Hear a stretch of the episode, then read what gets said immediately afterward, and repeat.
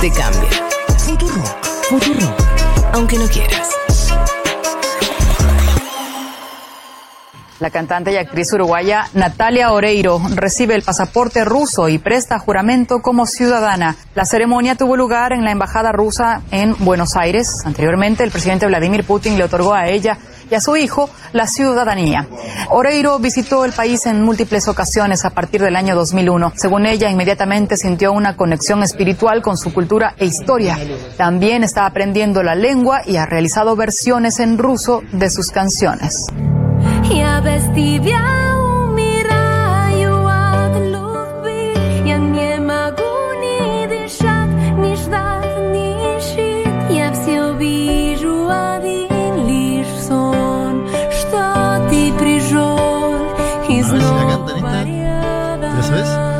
Es que me muero de amor si no estás.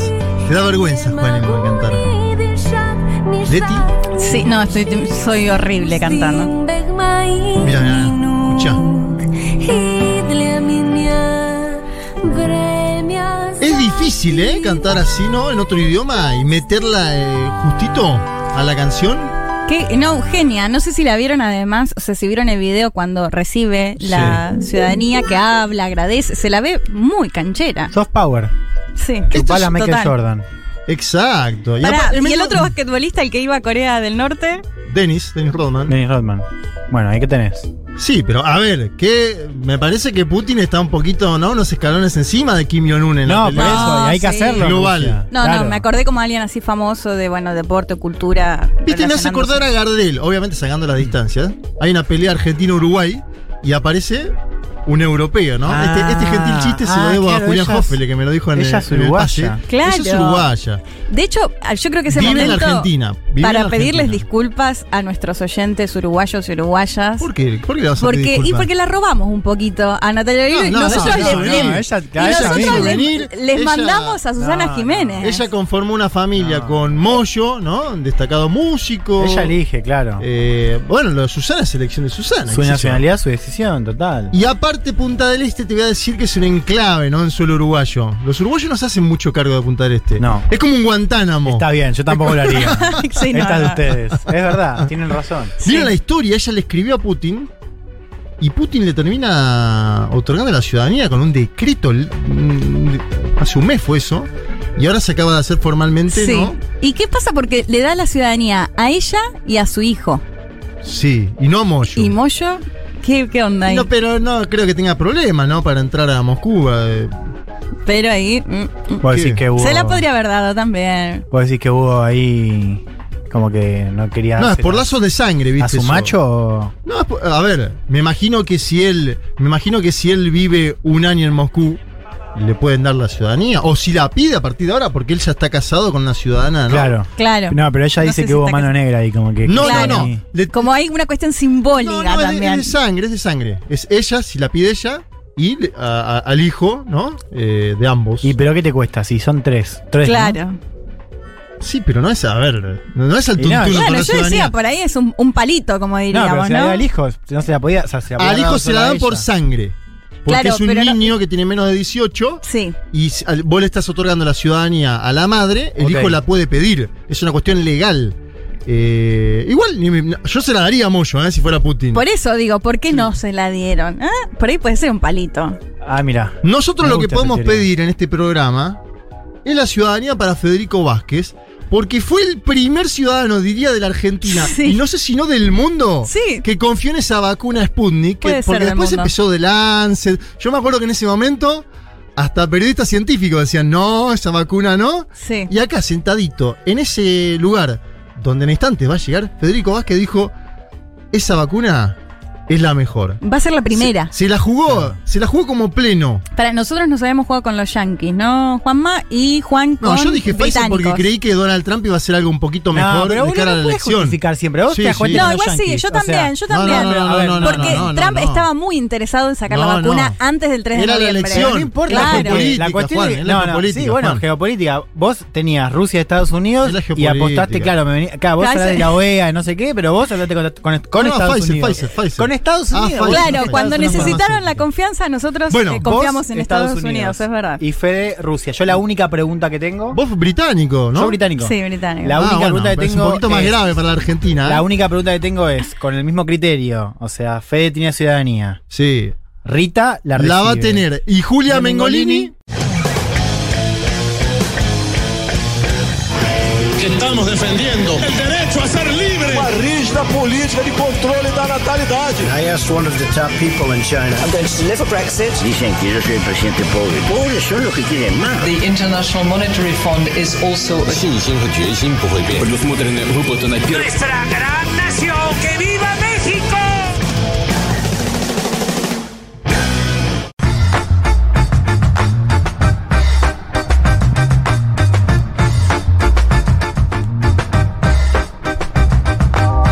Es que me muero de amor.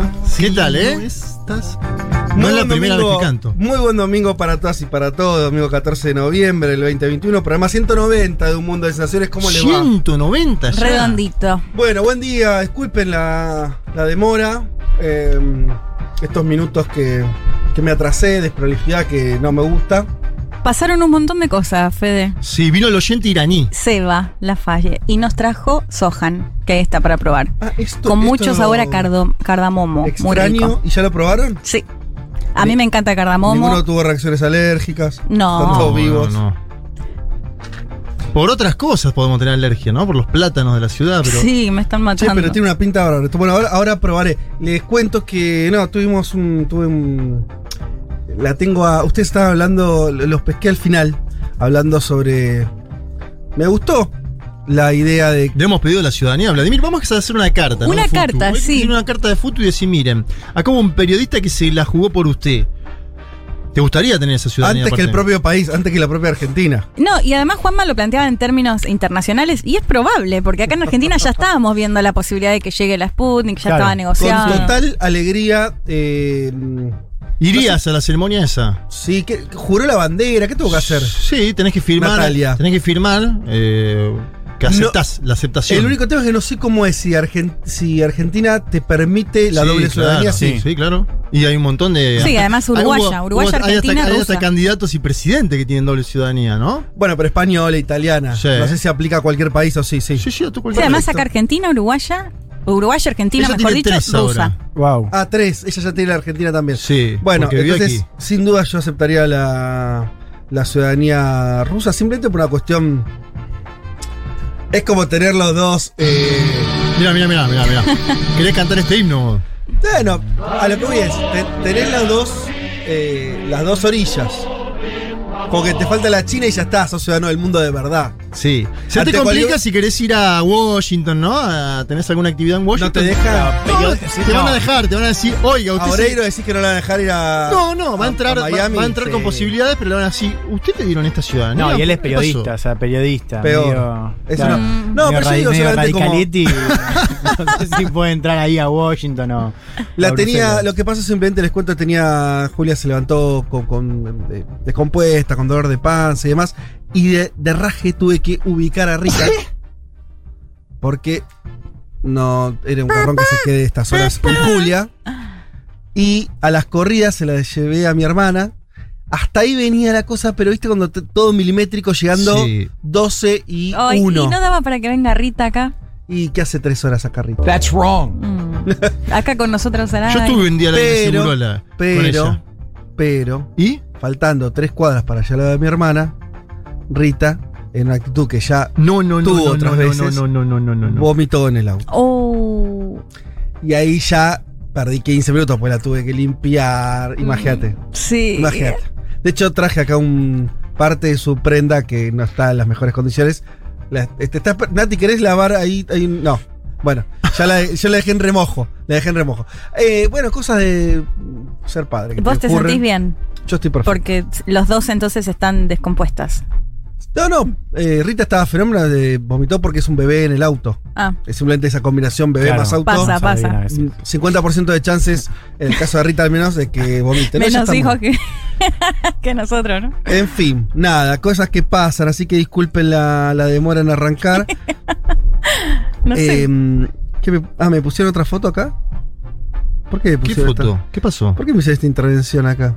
¿Qué es esto? ¿Qué foto? Estoy viendo- Ah, no, este es el oyente. Ah, Ese sí, es el Seba. oyente. Nos No, una pará, foto pará, con vos pensaste que te habíamos intervenido. Pará, pará, ¿qué, pe- o sea, ¿qué pensaste que era eso? Que había un cuarto integrante que nos conocía Que te habíamos Sí. reemplazado. Estamos, la verdad que lo estamos probando al iraní en una de esas, si vemos que está bien. lo estamos probando al iraní Tipo, para la. ¿Cómo se llama el compañero? Seba, Seba Lafayette. Vamos a decirle el iraní a partir de ahora. Seba el iraní. Sí, el iraní. Sí. De hecho, ahí lo que tenés Se hace enfrente cargo de oyente iraní.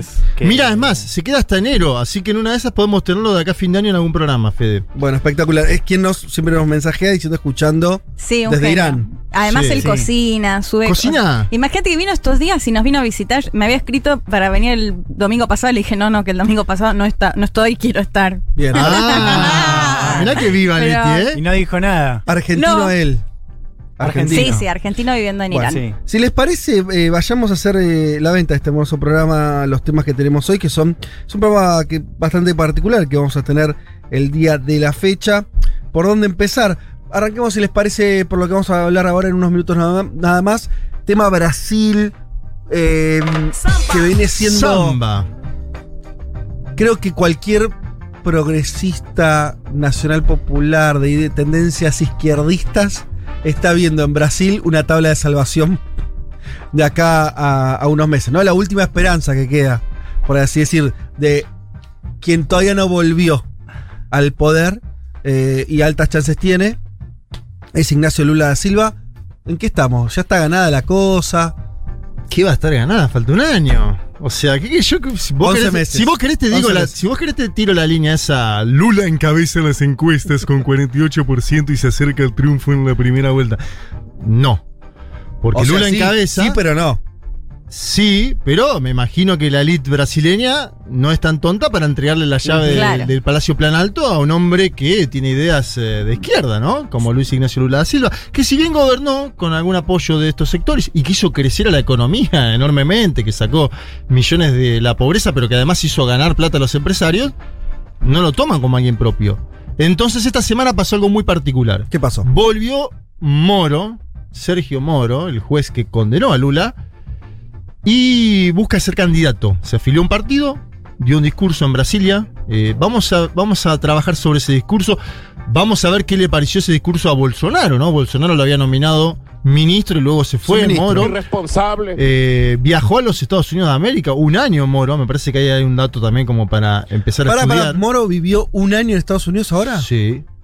O sea, más embajada, o sea, es como tener el cartel de embajada en la frente, ¿no? Ya tatuado directamente, porque... Bueno, y el apoyo de los medios y alguna que otra cosita más, porque digo, Perdón, digo esto porque estaba todo el tema de los vínculos de Moro con la justicia de Estados Unidos, que es Sí, sí. lo que le dio soporte a todo la- el, el, El lavallato. Eso Sí, ya sí. venía. Sí. Lo- eh, no tenía tan claro que había vivido en Estados Unidos. ¿Dónde? ¿Saben? Ciudad, Washington, ahora sí. no, no, no sé, ahora, ahora lo, lo- lo chequeamos, pero estuvo en Estados Unidos casi un año. Para estuvo paseando. en el che. medio Lula, ah, vos, vos decís que estuvo de, de- ¿no? Pero no había turismo, ¿no? En- No, claro, fue en medio de la pandemia. Lula está en Europa. Este es el otro dato. Lula se juntó con Olaf Scholz, quien probablemente sea el canciller de Alemania Sí. próximamente, ¿no? Foto como casi mandatario, ¿no? Sí, a ver, esa foto salió muy fuerte en los medios alemanes, no así en los medios brasileños. Claro. Con lo cual, también hay un dato ahí como para comprender qué está pasando con esa elección.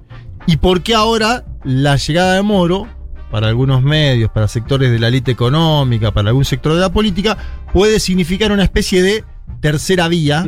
Hay algunos que dicen, ojo, es más problema para Ciro Gómez y, y otros candidatos de ese espacio Sí. que para Lula y Bolsonaro. Bueno, vamos a debatir un poquito de eso. Perfecto, pero se sigue moviendo el tablero de Brasil y. Y bueno, sí, está bien, falta tiempo, pero al mismo tiempo, ahora, octubre son las elecciones Sí. allá. Estamos acá en noviembre. Principio de 11 meses. octubre. Bueno, eh, vamos a tener, me imagino, como una, además, una carrera electoral larga, ¿no? Vamos a estar hablando ya de un clima electoral en Brasil, por más que formalmente no lo sea, Hmm. todo el año que viene. Y seguramente. sí, eh, claro, Sí. tuvimos, estamos, vamos a terminar un año de mucha intensidad electoral, ¿no? Sobre todo con Chile, pero digamos, Chile, con Venezuela. Ecuador, ¿fue la primera o, o Sí. Ecuador? Sí, ¿no? Ecuador a principios de febrero. Eh, febrero, claro. Eh, y el año que viene está bastante árido el panorama, así que vamos a tener mucho Brasil para charlar. En un minuto, Juan, porque no quiero, se nos está yendo un, poco minuto, en los tiempos. eh, hablemos de algo que, que estuvo, está haciendo noticia ahora, Breaking News, principales portales del mundo y demás, que tiene que ver con eh, la frontera de Bielorrusia y Polonia, donde hay un montón de inmigrantes que quieren entrar a la Unión Europea. Sí, básicamente lo que está denunciando Europa es que Lukashenko, esta persona a cargo, ¿no? Hace ya más de 20 años de Bielorrusia, está atrayendo migrantes de diferentes lugares eh, de Medio Oriente, pasando sobre todo por Turquía, y los está empujando, incentivando para que entren a Europa. ¿no? Es una estrategia que nunca vi, si es así la estrategia, que es lo que dice Occidente. Claro, Es hemos rara. visto, lo hemos conversado Sí. cuando fue el tema de Marruecos, ¿recuerdan? Pero nunca Sí. esta dimensión, porque son más de 30.000 entradas registradas en eh, los últimos meses, un campamento en un bosque muy frío donde est- están alojados miles de migrantes y una situación muy trágica porque hablamos de soldados que empujan a migrantes y no los dejan entrar y soldados polacos del otro lado que no los quieren dejar entrar. ¿Se entiende? Sí. O sea, están en el medio de esa una- situación. lo que sería una política de parte que después me vas a Mm. explicar por qué, porque un- Sí. una racionalidad tiene que tener una lógica de por qué un país, eso es lo que yo no, no tengo registro de verlo. En este caso Bielorrusia, incentive Hmm. inmigración de otros países de Medio Oriente, pero no, pero para llevarlas Claro. como presión para un tercer país. Vuela- es raro. Exacto. Eso es raro. Vamos a comentar de qué tiene que ver, o sea, qué, a qué responde esta maniobra de Lukashenko. Vamos a ver cuál es el rol de Putin ahí. Y vamos a ver también cuál es el rol de Europa en una crisis que no terminó, porque tenemos todavía miles eh, y miles de refugiados, pero sin embargo Europa ya no recibe como antes. Vamos Claro, a ver claro. también a ver qué pasa ahí en filas europeas. Bien, y de ahí nos vamos, bueno, quedémonos en Medio Oriente. Sí. De alguna manera, Sí. va, de una manera, de una manera bastante gráfica y, y concreta. Leti, tu retorno de los perfiles. Extrañamos, digamos, esto la semana Ay, pasada. qué lindo. Eh, y la semana anterior creo que no habías hecho perfil, me parece. Ahora ya me olvidé. Claro, no, porque voy No. intercambiando. Por eso, entonces hace, hace un Me rato que tenemos perfil, perfil. eh, tuyo y en este caso de eh, nada más y nada menos que del compañero Osama Bin Laden. Sí, nos vamos a ¿eh? meter. Taquillero, a ver, bien, no, bien. no sé si coinciden, pero creo que, bueno, Bin Laden, por supuesto, pasó al imaginario como el terrorista internacional, pero me parece que poco se sabe de su vida puntualmente, que tiene varias cuestiones eh, paradójicas, varias cuestiones más personales, vamos, mucho misterio también en torno a Bin Laden, eso también hay que Sí. decirlo, muchas cuestiones que no se saben a ciencia cierta, eh, como fueron y cosas bastante básicas de su vida. Eh, y vamos a contar un poco también de su pensamiento, no nos vamos a meter porque ya hemos contado en otras veces lo que tiene que ver más con, con Al Qaeda en sí, o, o, bueno, por supuesto el atentado del 11 de septiembre. Nos vamos a meter más en el personaje en sí de Bin Laden, que tiene varias cuestiones bien El interesantes. personaje para... no la obra, diríamos, ¿no? Claro.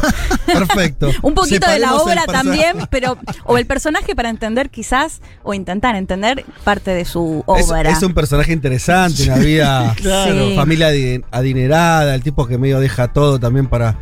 Eh, bueno, ahí. 54 hermanos. Sí. ¿Vieron? Ya no, no, no quiero adelantar nada porque es muy interesante. Pero no misma madre. Después te cuento. Que se, que No, se queden, que se hasta el tinto. final a escuchar el perfil de Osama No, Bin Laden. madre no puede ser. 54 es un porcentaje de votación, no es un- una característica de hermano. Bueno, hasta ahí entonces. Les anticipamos que eh, si no eh, surge ningún inconveniente, en minutos nada más estaría arribando a eh, la sede de Futurock el señor Alfredo Serrano Mancilla, eh, economista él, español, director de la CELAC, tal vez varios oyentes hayan leído alguna vez algún informe, alguna noticia donde se nombra a este centro de estudios.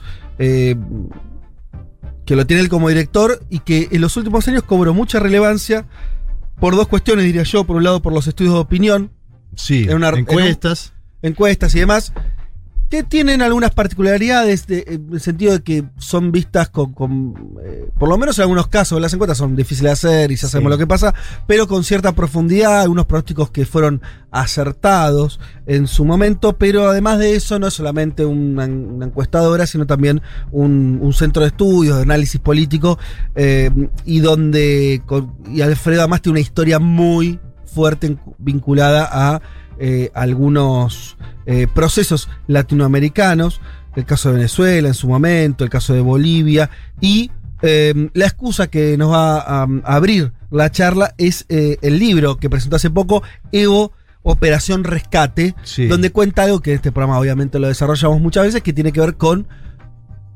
una cuestión que si, si no estuviéramos en, un- en- en una región subdesarrollada, ya habría varias películas al respecto, que es la forma en que Evo zafó de, de- de- de- de la situación de golpe de Estado y terminó exiliado en México, ¿no?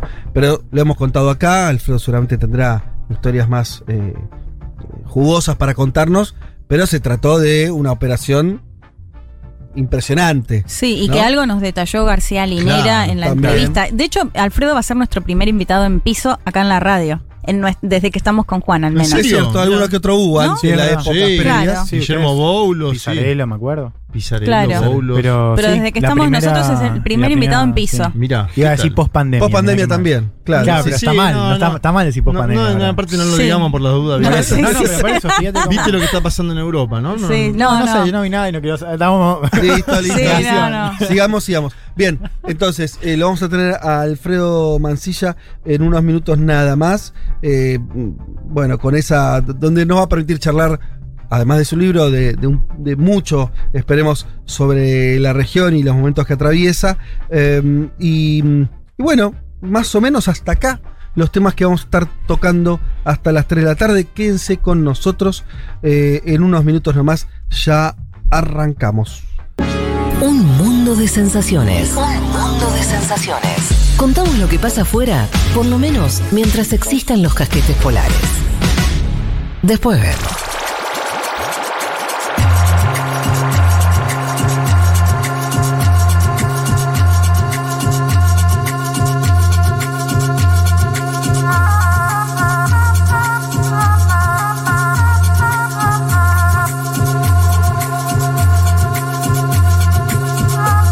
A ver si la cantan esta.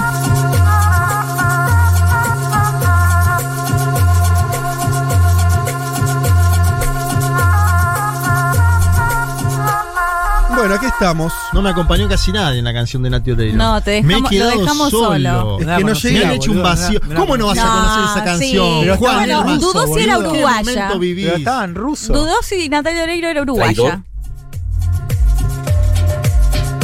Qué lindo todo igual. Usted qué la lindo Natalia Oreiro, ¿no? qué lindo. Hermosa con ese saquito blanco Como divina. No sé si la vieron como. Eh, A mí me Qué encantó la el gesto de familia. los Moyo. Moyo y el nene también, ¿no? Pero qué lindo el gesto de los rusos, en serio lo digo. Ah, estaba estás Moyo en campaña, también. estás en campaña. No, me gusta. ¿Por qué no? O sea, a ver. Vamos no. a hacer la carta, vamos a escribir la carta a Vladi.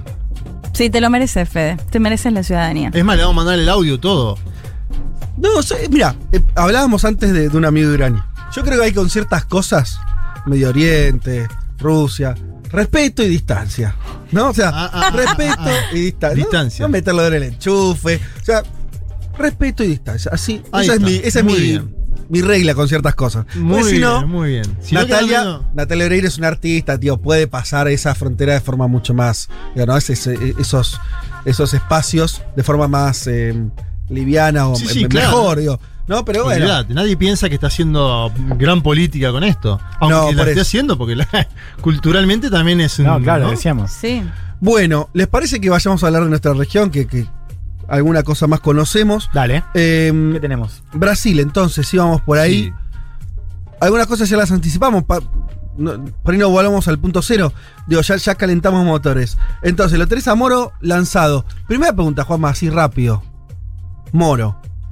Está bien, vos vas a decir, supuesto, eh, seguro, eh, tiene sectores de poder cercanos a él desde ya.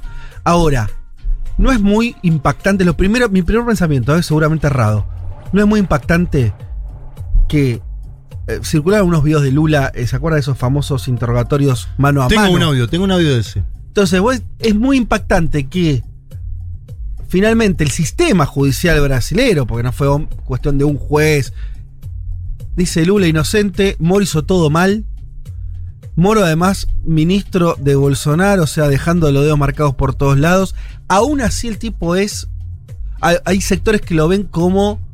um, que se puede meter en- serio la carrera presidencial, me llama la atención. ¿Y qué pasa, Fede? Que de- la elección está polarizada y tenés de un lado a un ultraderechista que demostró no estar dentro de sus cabales en muchas situaciones, como Jair Mesías Bolsonaro, digamos. Me parece que hay ahí también una lectura de un sector de la política, de la economía, de los medios en Brasil, de que no estuvo a la altura de las circunstancias, Bolsonaro. Y del otro lado lo tenés a Lula, que si bien gobernó Brasil de forma virtuosa durante dos periodos consecutivos, es alguien ajeno a todos esos sectores. Me parece que esos sectores van a tener la necesidad de crear, inflar un- algún candidato. Esa este famosa momento. tercera vía que vos siempre decías, y creo que se fue comprobando hasta este momento, que era no le surge el candidato, ¿no? Como Exacto. que eh, los, los Doria, no, que Doria no, no funcionó. la centros derecha no lograba generar un candidato. Vos decís que acá lo tiene. No sé si lo tiene o lo quiere, Lo o lo quiere construir el propio Moro Sí. con ayuda externa también, ¿no? Porque Moro tiene varias, cha- varias chances dentro de su cabeza. A ver. La primera es ser candidato a presidente. Sí. La segunda es acompañar a alguien desde la vicepresidencia. Ah, a, lo, ok. a lo Cristina Fernández de Kirchner. La tercera es ser candidato al Parlamento. Que también se vota, parte del Parlamento brasilero, el año próximo. Entonces tiene, varia, tiene, tiene un menú Bien. variado. Él lo que hace es volver a Brasil, afiliarse a un partido que se llama Podemos, que no tiene nada que ver con la formación de Pablo Iglesias, ni tampoco con el Podemos boliviano, Claro, al, cual, al cual Pablo Iglesias le. Bueno, se inspiró en él para el nombre. Ah, sí, no sabía eso. Yo creo que sí. Yo Hay un partido boliviano que Pero se llama centro Podemos. derecha fue. sí, centro el- derecha. Yo creo que Pablo se inspiró en ellos para. Mirá vos. Me parece, conociendo un poquito Sí. que estuvieron por acá. O Íñigo también. Íñigo estuvo mucho en Bolivia. Muy por, ahí mucho en fue, por ahí fue Íñigo el que le dijo: "Mir- Mira, Mirá tío". qué dato, no lo tenía. Volvamos a Brasil. Bueno, busca una tercera Sí. vía. De Bolsonaro fue ministro de Justicia. Sí. Duró poco, ¿no? no yo no me acuerdo, seis meses, algo así. Un ¿De año. Bolsonaro? ¿Un año? Un año, un año, un año. año. un año. Eh, lo que pasa es que, como, como vos bien decías, salta la ficha de la conexión que tuvo con el fiscal del Añol para condenarlo a Lula. Esto lo Mm. publica The Intercept. Exacto. Es decir, él queda ma- manchado de ese proceso y además queda manchado ¿por qué? Porque la propia Corte Suprema dijo: Sí. "Est- este, es- este juicio no tiene nulidad. Esta condena no tiene nulidad. Eh, vamos a escuchar primero a Moro en Brasilia diciendo que él precisaba el apoyo de Bolsonaro y que el apoyo le fue negado cuando era gobierno. A ver. O meu desejo era de continuar atuando como ministro, em favor dos brasileiros. Infelizmente, não pude prosseguir no governo. Quando aceitei o cargo, não fiz por poder ou prestígio. Eu acreditava em uma missão. Queria combater a corrupção, mas para isso eu precisava do apoio do governo. E esse apoio foi negado. Bueno, bastante claro, casi que no hace falta traducirlo porque se, se lo, se lo entiende muy bien. Dice que quería continuar actuando como ministro, que el apoyo le fue negado por parte de Bolsonaro, ¿no? Eh, habló de una degeneración de la política, dijo que la búsqueda de interés público fue sustituido por la búsqueda de intereses propios. Esta parte me interesa porque tiene un final hablando de algo de lo social. Atención a este dato. Es un moro que por primera vez se muestra inquieto, podríamos decir, sobre cómo la está pasando el pueblo brasileño hoy. A ver, escuchemos este audio. A busca do interesse público foi substituída pela busca egoísta dos interesses próprios e dos interesses pessoais e partidários. É a máquina pública voltada para si mesma. Isso explica porque o Brasil continua sem futuro, com o povo brasileiro sem justiça, sem emprego e sem comida. Bien, dice Moro, la búsqueda del interés público fue sustituida por la búsqueda de intereses propios y de los personales y partidarios. Eso explica, presten atención, Sí. como diría Elman, presten atención, por qué Brasil continúa sin futuro con el pueblo brasileño, sin justicia, sin empleo y sin comida. Me parece que ahí, por primera vez, tenemos un Moro que se mete en el ámbito Social. de lo social, de lo Claro, económico. Yo te iba a preguntar ahí, eh, ¿a quién le habla Moro? Bueno, Moro está intentando pescar, me parece, en la pecera del centro, Mm. ¿no? Hay una parte del electorado brasilero, sería 30% que todavía no definió a quién va a votar ni apoyar, ¿no? Y Moro intenta que una parte de ese electorado va- vaya a él, que Ciro Gómez pierda votos, que un sector del bolsonarismo, te diría no tan extremo, lo acompañe, ¿no? Bolsonaro tiene 26, Bolsonaro puede perder 6 puntos, cree Moro. Y Lula tiene más o menos 40 y pico, cree que también puede pescar algo de ahí. Por eso es ecléctico, ¿no? El discurso. Mm. Tenés, estoy en contra del petrolao y del mensalao, pegándole a Lula, y tenés eh, esto otro de, bueno, el pueblo brasileño no puede estar sin justicia, sin empleo y sin comida. A Bolsonaro también le pegó por cómo él trata a los periodistas, pero acá me parece que más que hablarle a los periodistas, Moro está buscando el apoyo de los grandes medios de comunicación de Brasil que han cubierto desde Globo hasta CNN Brasil de forma despampanante este acto. Sí. Eh, no sé si lo han podido ver, pero Sí. hubo una cobertura muy Claro. grande. Es el último audio que les traigo de Moro y después vamos a escuchar un poco. Dale. que- Sí, además, perdón, Juanma, Sí. un acto que ni siquiera es que dice voy a ser el candidato, digo, todavía falta para Bueno, que, porque o sea, tiene varias dando cosas- a entender Sí. que, se- que si lo necesitan, Era la, él va vuelta a de él, era la vuelta de la Brasil diciendo, estoy acá y me afilio a un partido. Es decir, es el ingreso de Moro en la política Claro. después de ser ministro. Vamos a escuchar eh, esto de Moro sobre los periodistas, a ver. Chega de ofender ou intimidar jornalistas. Os jornalistas são essenciais para o bom funcionamento da democracia e agem como vigilantes de malfeitos dos detentores de poder. Bueno, ahí decía, basta de ofender e intimidar a periodistas. Le está hablando a Bolsonaro, ¿no? Son esenciales para el buen funcionamiento de la democracia y vigilantes de los detentores de poder.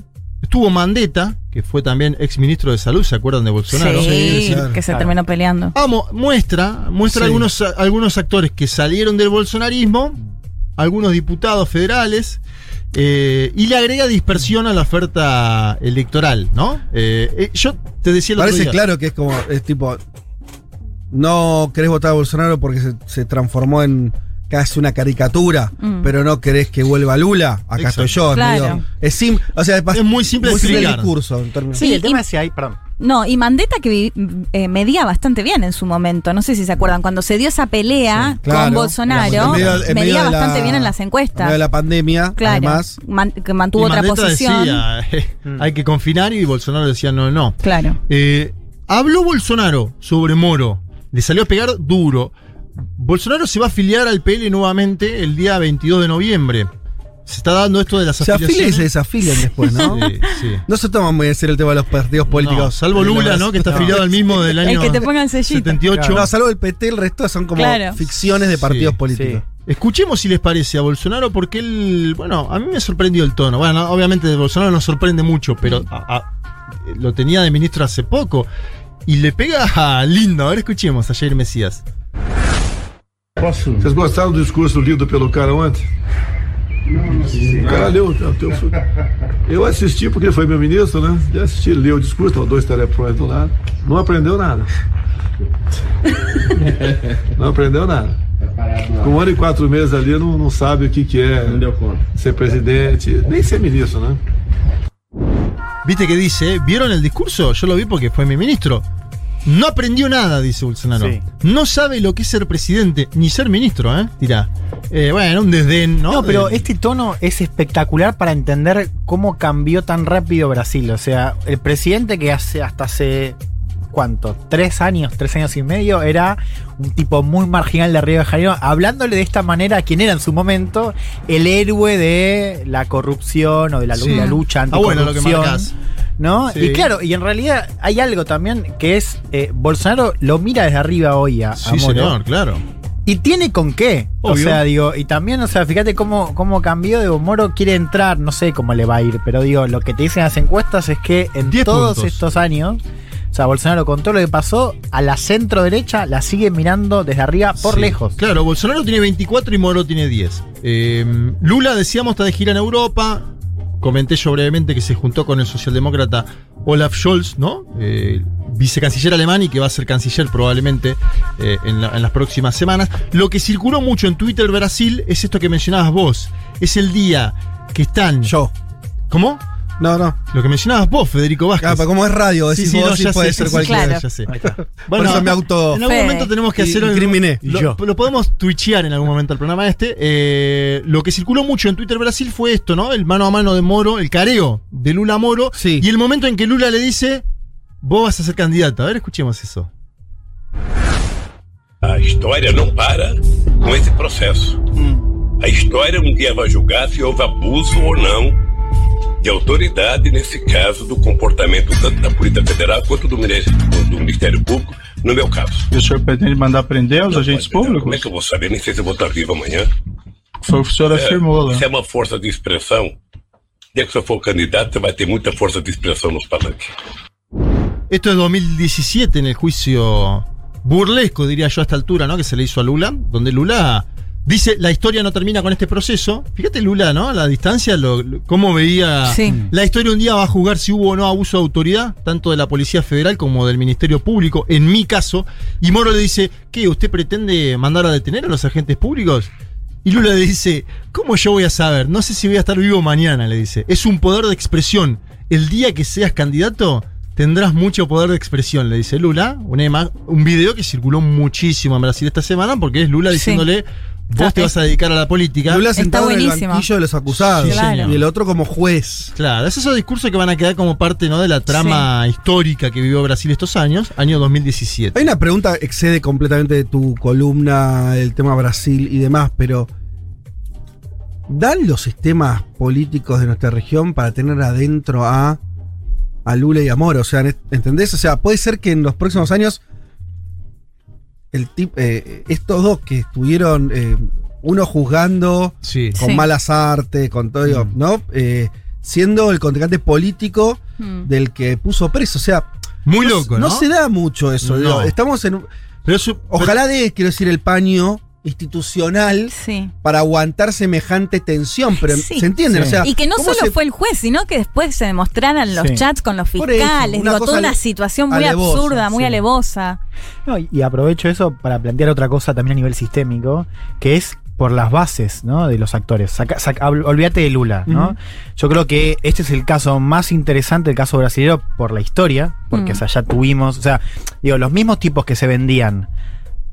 Otro, otro personaje de tercera vía, eh, Joao Doria, gobernador de San Pablo. Mm. Sí. ¿Qué le decían? Y él mismo in- incentivaba este apodo del Bolso Doria, ¿no? Como una cosa de ser un Bolsonaro, de un partido tradicional además de la derecha, que es el PCB, y ahora diciendo más en la línea de Lula, que es Bolsonaro es un ataque a la democracia. Los mismos tipos que lo apoyaron hace Claro. dos, tres años. Mm. Que es también, o sea, si.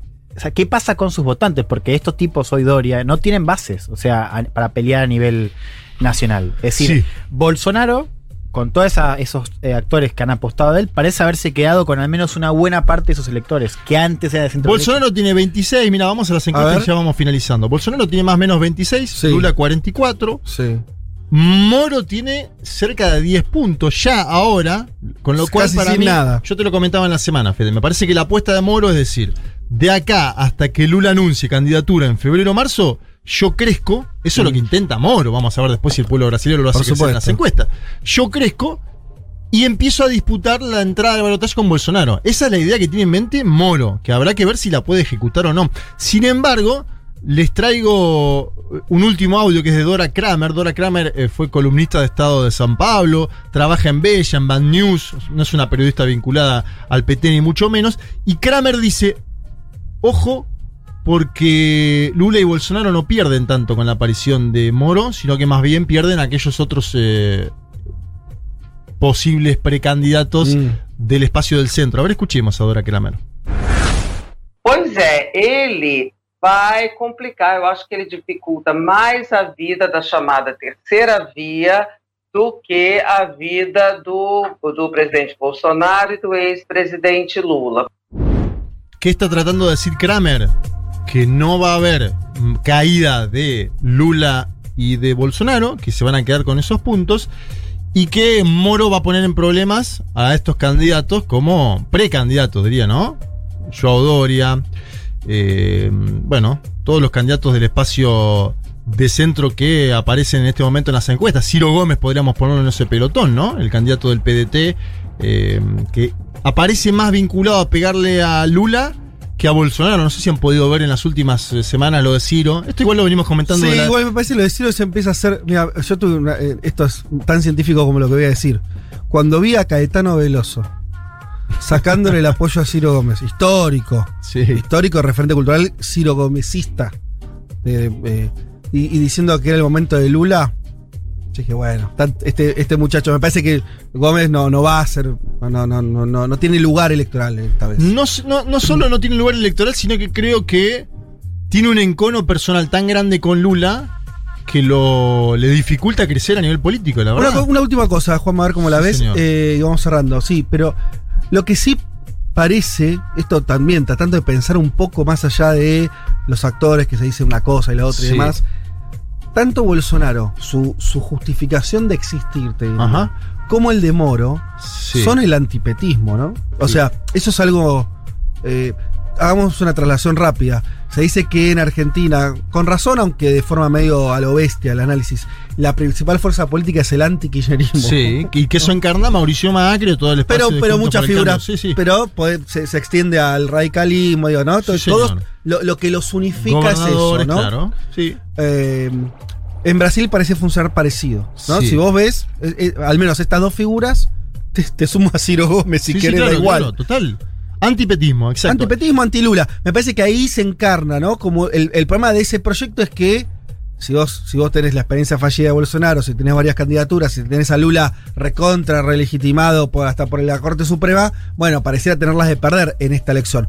Pero qué, qué impresionante eso, ¿no? Cómo se terminó formando una cosa medio... eh, donde, donde las corrientes ideológicas no, Sí. medio son- No. pasan a un segundo plano, donde el otro parece ser más identitario, de rechazo cultural, Cultural, cultural, clase. es Y- cultural. Y, perdón que hiciste con esto, pero esa es la clave para entender también el problema de Moro, que es cómo cambió, esa- ese antipetismo estuvo siempre, pero claro, una vez que se radicalizó y que dejó toda esa cosa más como más normalizada y racional, ¿no? Más, Sí. más de la centro derecha, eso no vuelva atrás. Esa es la lección para la centro derecha. O sea, apostar a Bolsonaro, ¿no? radicalizar ese antipetismo, tiene sus costos. Y el costo lo pagan ahora ellos. Lo paga Doria, lo paga Moro. Va a decir que no hay forma de entonces ya el antipetismo quedó por lo menos un sector tan radicalizado que no lo puedes recuperar desde la Te lo pongo de otra manera. Si, si vos lo estás planteando en cuestiones eh, culturales, identitarias, ¿quién tiene más ahí para decir? O sea, ¿quién tiene, quién tiene más, posi- Sí, más más chance de vender algo? Bolsonaro, desde la presidencia, digo, acá también Seguro. en América Latina sabemos que hay una ventaja oficialista, Sí. o un tipo como Moro. No, y vamos a ver después la plataforma de los medios, cuánto incide ¿no? en las elecciones, porque eh, vimos en el año 2018 que Bolsonaro tuvo algunos apoyos mediáticos de medios concentrados que después los, le soltaron la mano y ahora en principio enfilarían, si Moros dice voy a ser candidato, a apoyarlo, a estar con este ex juez que condenó a Lula. Y marco lo que pasa con la gira de Lula. Fíjense que se junta con Olaf Scholz y que en Brasil no aparece la noticia. Me parece que ahí también hay algo, hay un vacío que le están haciendo los grandes medios a Lula que puede significar algo en base a lo que puede ser un potencial apoyo a Moro, ¿no? Bueno, con esa última idea nos eh, vamos, eh, cerramos entonces esta, esta parte sobre Brasil, que obviamente vamos a volver eh, a cada rato De acá a octubre próximo, ¿no? Así es. Un mundo de sensaciones. Un programa que explica el día a día del mundo mientras espera que se desate una revolución en serio. Como Dios manda.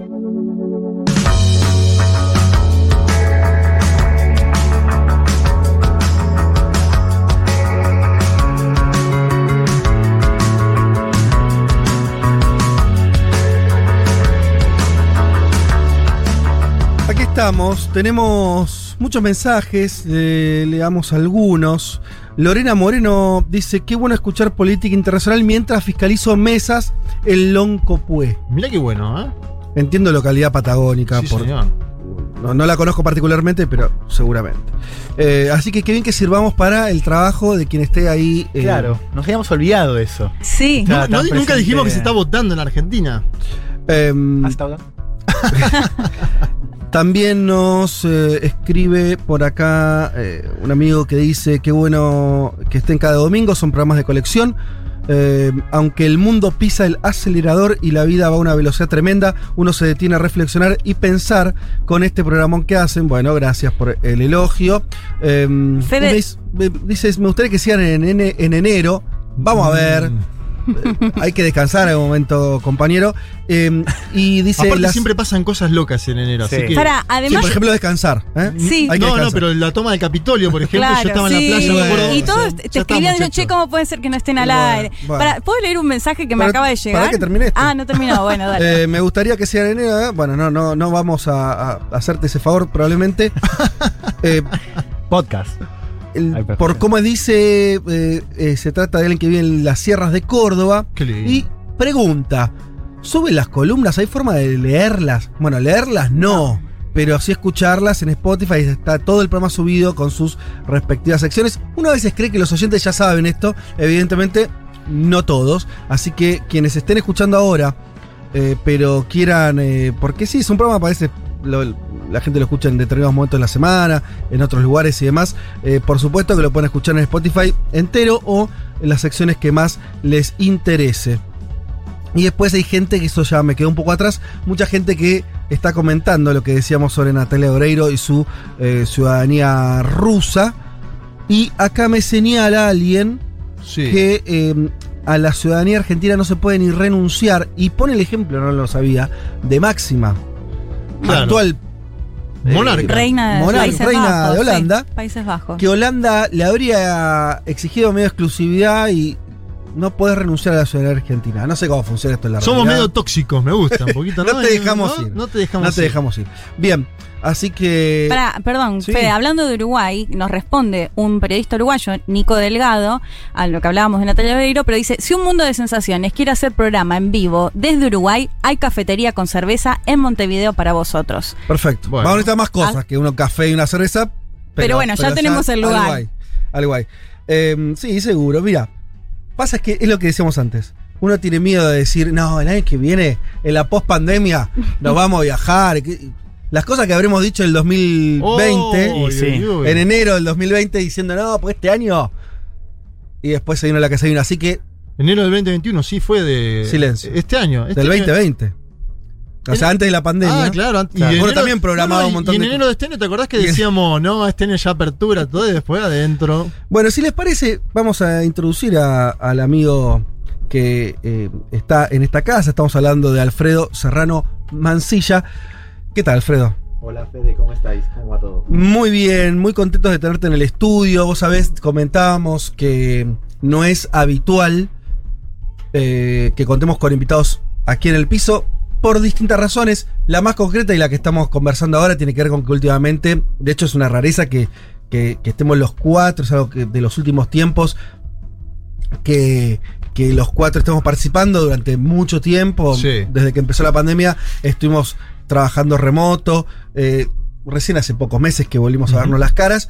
Eso por un lado, pero por otro lado, como es un programa de política internacional, los entrevistados nuestros suelen estar en otros países, lógicamente. Eh, pero en tu caso nos parecía por una, una cuestión coyuntural que contaremos ahora, pero además yo creo que es más bien una excusa para charlar sobre la región y sobre política en general.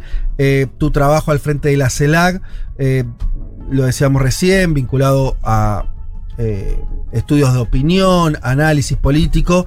eh, pero si querés vayamos a algo que es lo que creo que dispara la invitación y tiene que ver con un tema que nosotros obviamente tocamos y trabajamos mucho, eh, que es el golpe de Estado en Bolivia. Y vos de eso hiciste un libro, decíamos acá, si nuestra región no fuera, si fuera desarrollada en términos eh, económicos y demás, de, recursos, habría tres o cuatro películas ya hechas sobre la forma en que Evo Morales se tiene que ir de Bolivia. Vos con eso hiciste un libro, lo presentaste hace poco. Eh, contanos, si querés, la idea de- del libro y con qué te encontraste ahí. El libro, em, como casi todo libro, es terapéutico.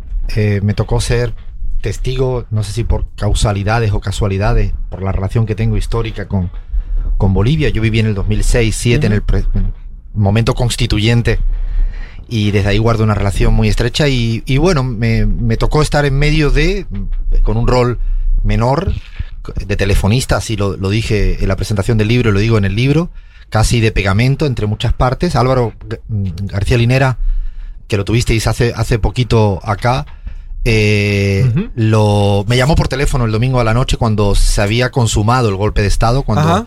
se da esa renuncia. Vos a- ahí estabas acá en Buenos Aires. Era el grupo de Puebla, yo estaba como observador, llegué a la casa abatido porque el fin de semana fue muy intenso por la cuestión boliviana. De hecho, Sí. recuerdo que Alberto Fernández, el presidente electo, en ese instante, el sábado, un día antes, pero la situación era ya absolutamente extrema. Me acuerdo que me acerqué eh, de una manera cero protocolaria, cosa que no se me da muy bien. Me acerqué en medio de una comida donde él estaba con Dilma, yo estaba Mm. a tres mesas, y le dije a Alberto, algo está pasando y, y podemos estar comiendo, no lo dije con estas palabras, pero Mm. estamos comiendo muy bien todo acá. Pero en Bolivia se está dando un golpe de Estado. Creo que interesante que hables con Evo. Habló con Evo desde mi teléfono, habló con Álvaro.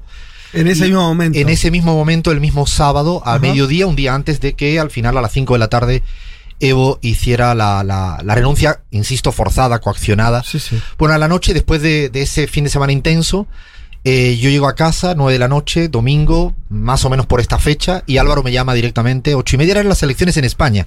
Yo recordaba que ese día yo quería llegar a casa Correcto. para ver las elecciones en mi Sí. país y no tuve tiempo. Álvaro me llama, me dice, eh, así detona el libro, así está escrito en la primera página. Alfredo, hermano, hay que sacar a Evo como sea, haz lo imposible, lo que buenamente puedas. Evo ha decidido, después de, de no querer, tener que salir del país porque eso implicaba a salvar su cabeza, salvar la cabeza del proceso de cambio y salvar un derrame de sangre mayor del que ya, del que ya hubo. Mi única reacción fue decirle lo vamos a intentar, como no podría ser cualquiera de, de- de- de los que estamos acá o cualquier oyente. Y llamé a Alberto Fernández porque era lo- lo- la única persona que tenía capacidad real para hacer algo infinitamente mayor que yo. Alberto me dijo vamos a intentarlo con Mauricio Macri. Lo intentó. Porque era presidente electo. Exacto. Claro. En ese momento estaba gobernada todavía Mauricio Macri. Sí. Alberto Fernández había ganado hacía no, no sé Pero cuánto. ¿había ganado ya o era Había- la, había- la había primaria? ganado, No, no, no, había no, ganado había la- ganado el día 20 de octubre. Exacto. Esto era el día 10 de noviembre Claro. y asumía el 10, el 10 de de diciembre. Faltaba un mes para el, ca- el cambio de, de gobierno y entonces tenía que negociar Claro. con Macri. eh, Sí, bien. en un Llamó- contexto regional muy árido también, ¿no? Eh, sí, complicadísimo, porque todavía estaba Lenín Moreno en el Ecuador, estaba Vizcarra en el Perú. Y esa noche llama Alberto Fernández al presidente Macri eh, y Macri le dio la negativa. eh, Alberto me devuelve la llamada diciendo... Macri, ¿La negativa de qué pedido? ¿De el pedido no era el pedido no era eh, que condenara a la acción de Almagro en la OEA. El pedido no era que condenara el golpe de Estado. El, peli- el, peli- el pedido era simplemente Asilo. una ¿no? cuestión humanitaria de Sí. intentar con un avión buscar a Evo Morales para sacar a Evo Morales con vida. Fue un rotundo no. Y la, la siguiente discusión que tengo con Alberto 20 minutos después de la primera llamada es, ¿qué hacemos? Él dice, llamemos a Paraguay y a México. Y nos repartimos las tareas por una cuestión casi de que yo había estado en el grupo de Puebla con el vicecanciller para América Latina de, de México, Maximiliano Reyes y Efraín Guadarrama. Los llamé yo a ellos y Alberto llamó a Mario Abdo porque tenía una relación cercana, a pesar de las diferencias ideológicas. 15 minutos después, yo hice mis deberes, Alberto lo suyo, y teníamos el ok. Fíjate las paradojas eh, de la vida, como el presidente Mario Abdo optó por una vía completamente distinta a la de Mauricio Macri, a pesar de ser de su mismo redil ideológico. Sí. Mm. Eh, aceptó y ¿Aceptó México qué? aceptó mandar un avión a buscar a Evo Morales. Ok. Eh, también una relación histórica entre Evo y Abdo, más allá de las diferencias Ajá. ideológicas. Yo hice la consulta a Efraín y a Maximiliano, los dos representantes de la Cancillería que estaban en, en Buenos Aires. Tardaron 20 minutos en consultar a Marcelo Ebrard y al presidente AMLO. Me devolvieron la llamada, eh, particularmente, y con un ok del presidente de México diciendo vamos a mandar un avión a rescatar a Evo Morales, Álvaro García Liner y Gabriela Montaño por una cuestión estrictamente apegado a lo humanitario.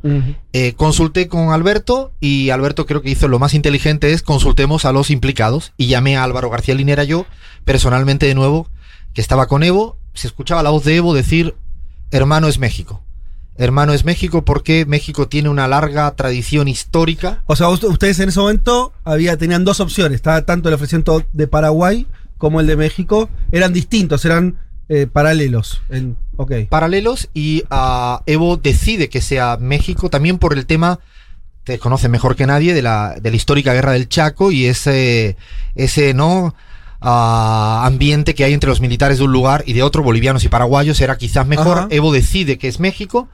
Y en ese instante con- yo le comunico esto a Alberto Fernández, comunico esto a la Cancillería ah, mexicana y desde ese momento se crea un grupo de WhatsApp, de WhatsApp que parece de broma, lo crean los mexicanos Sí. que se llama A Huevo.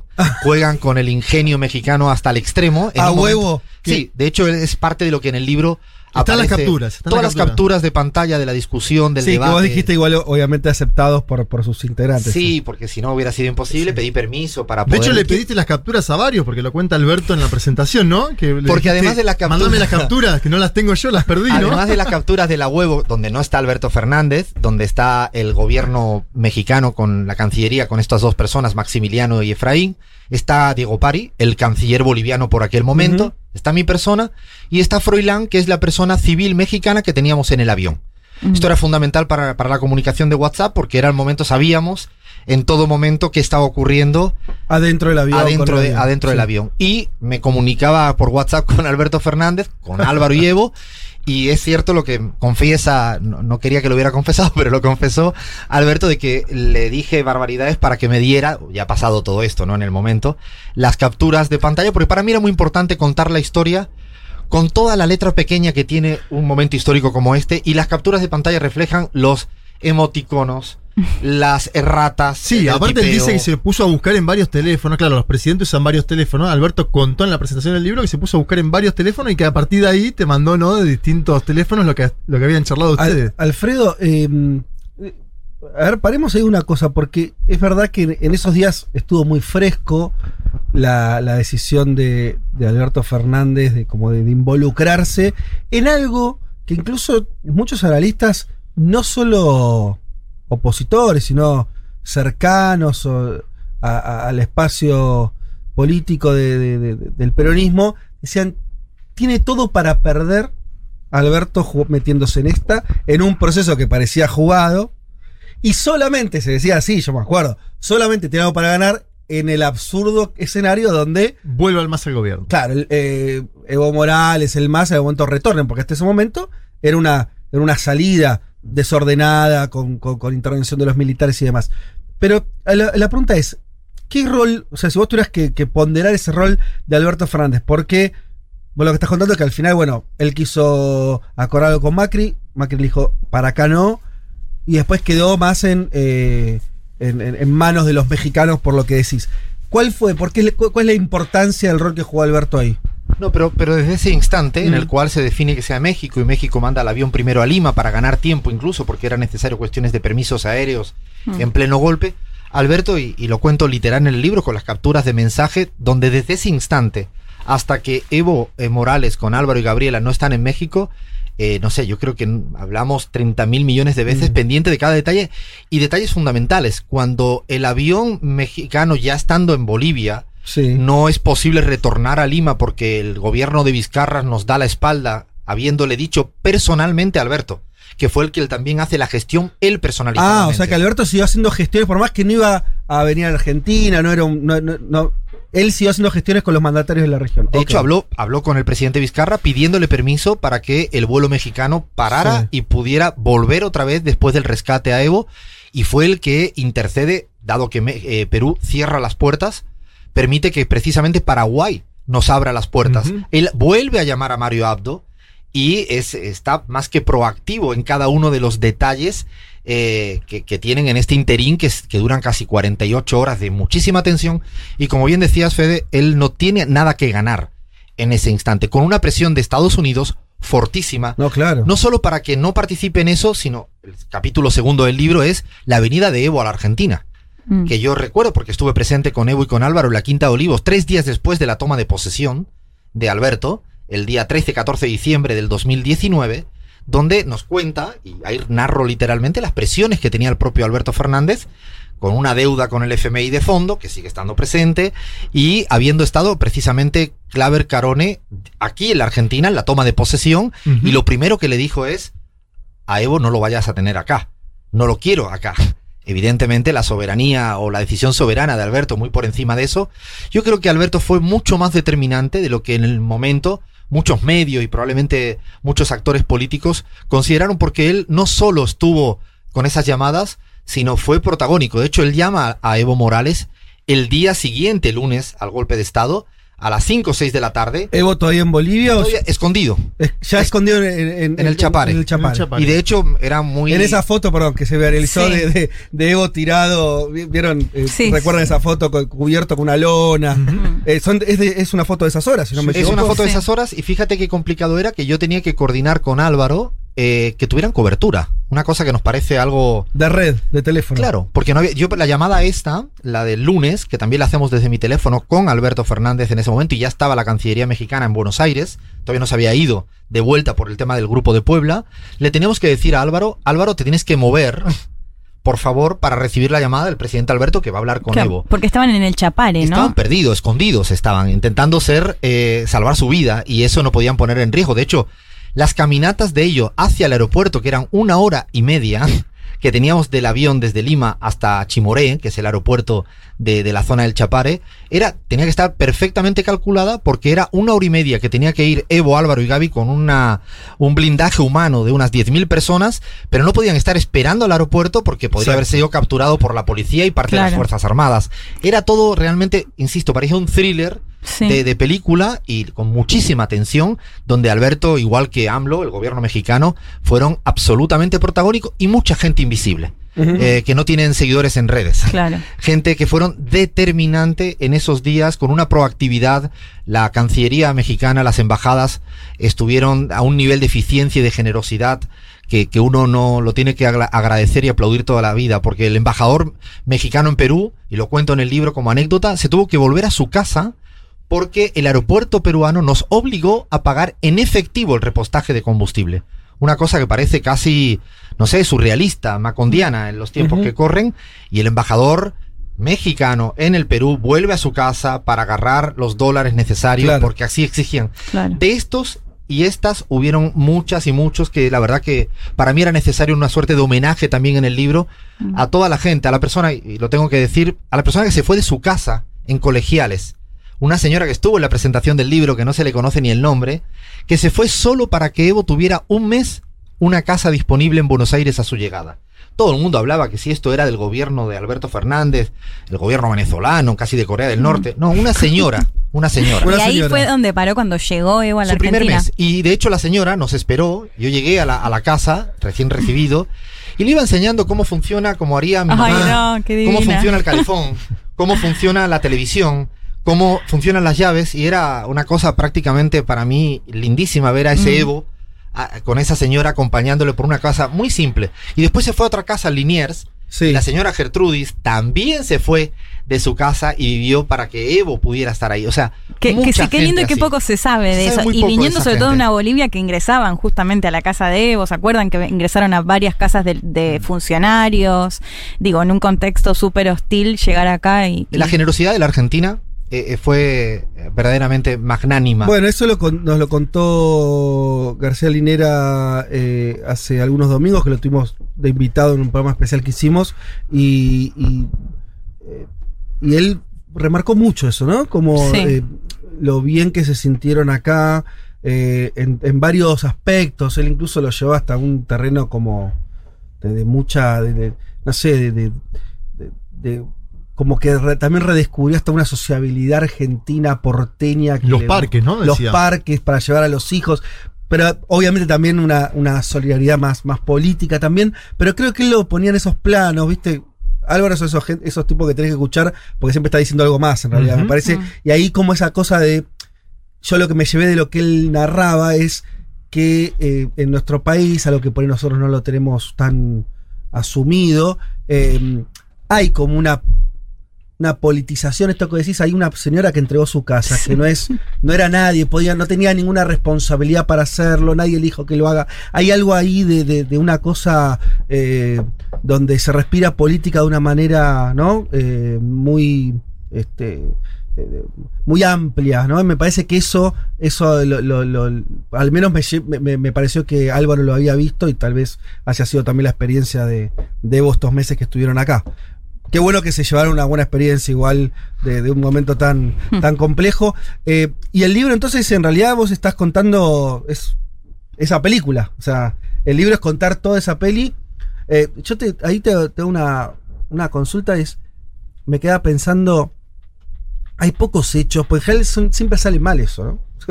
en la historia latinoamericana, esos intentos, eh, hay, en general están, son intentos fallidos de esa, de esa solidaridad, de que un proceso que empieza con un golpe de Estado termine con la restauración de la democracia. Digo, por muchos lugares es un hecho muy excepcional lo que pasó en Bolivia.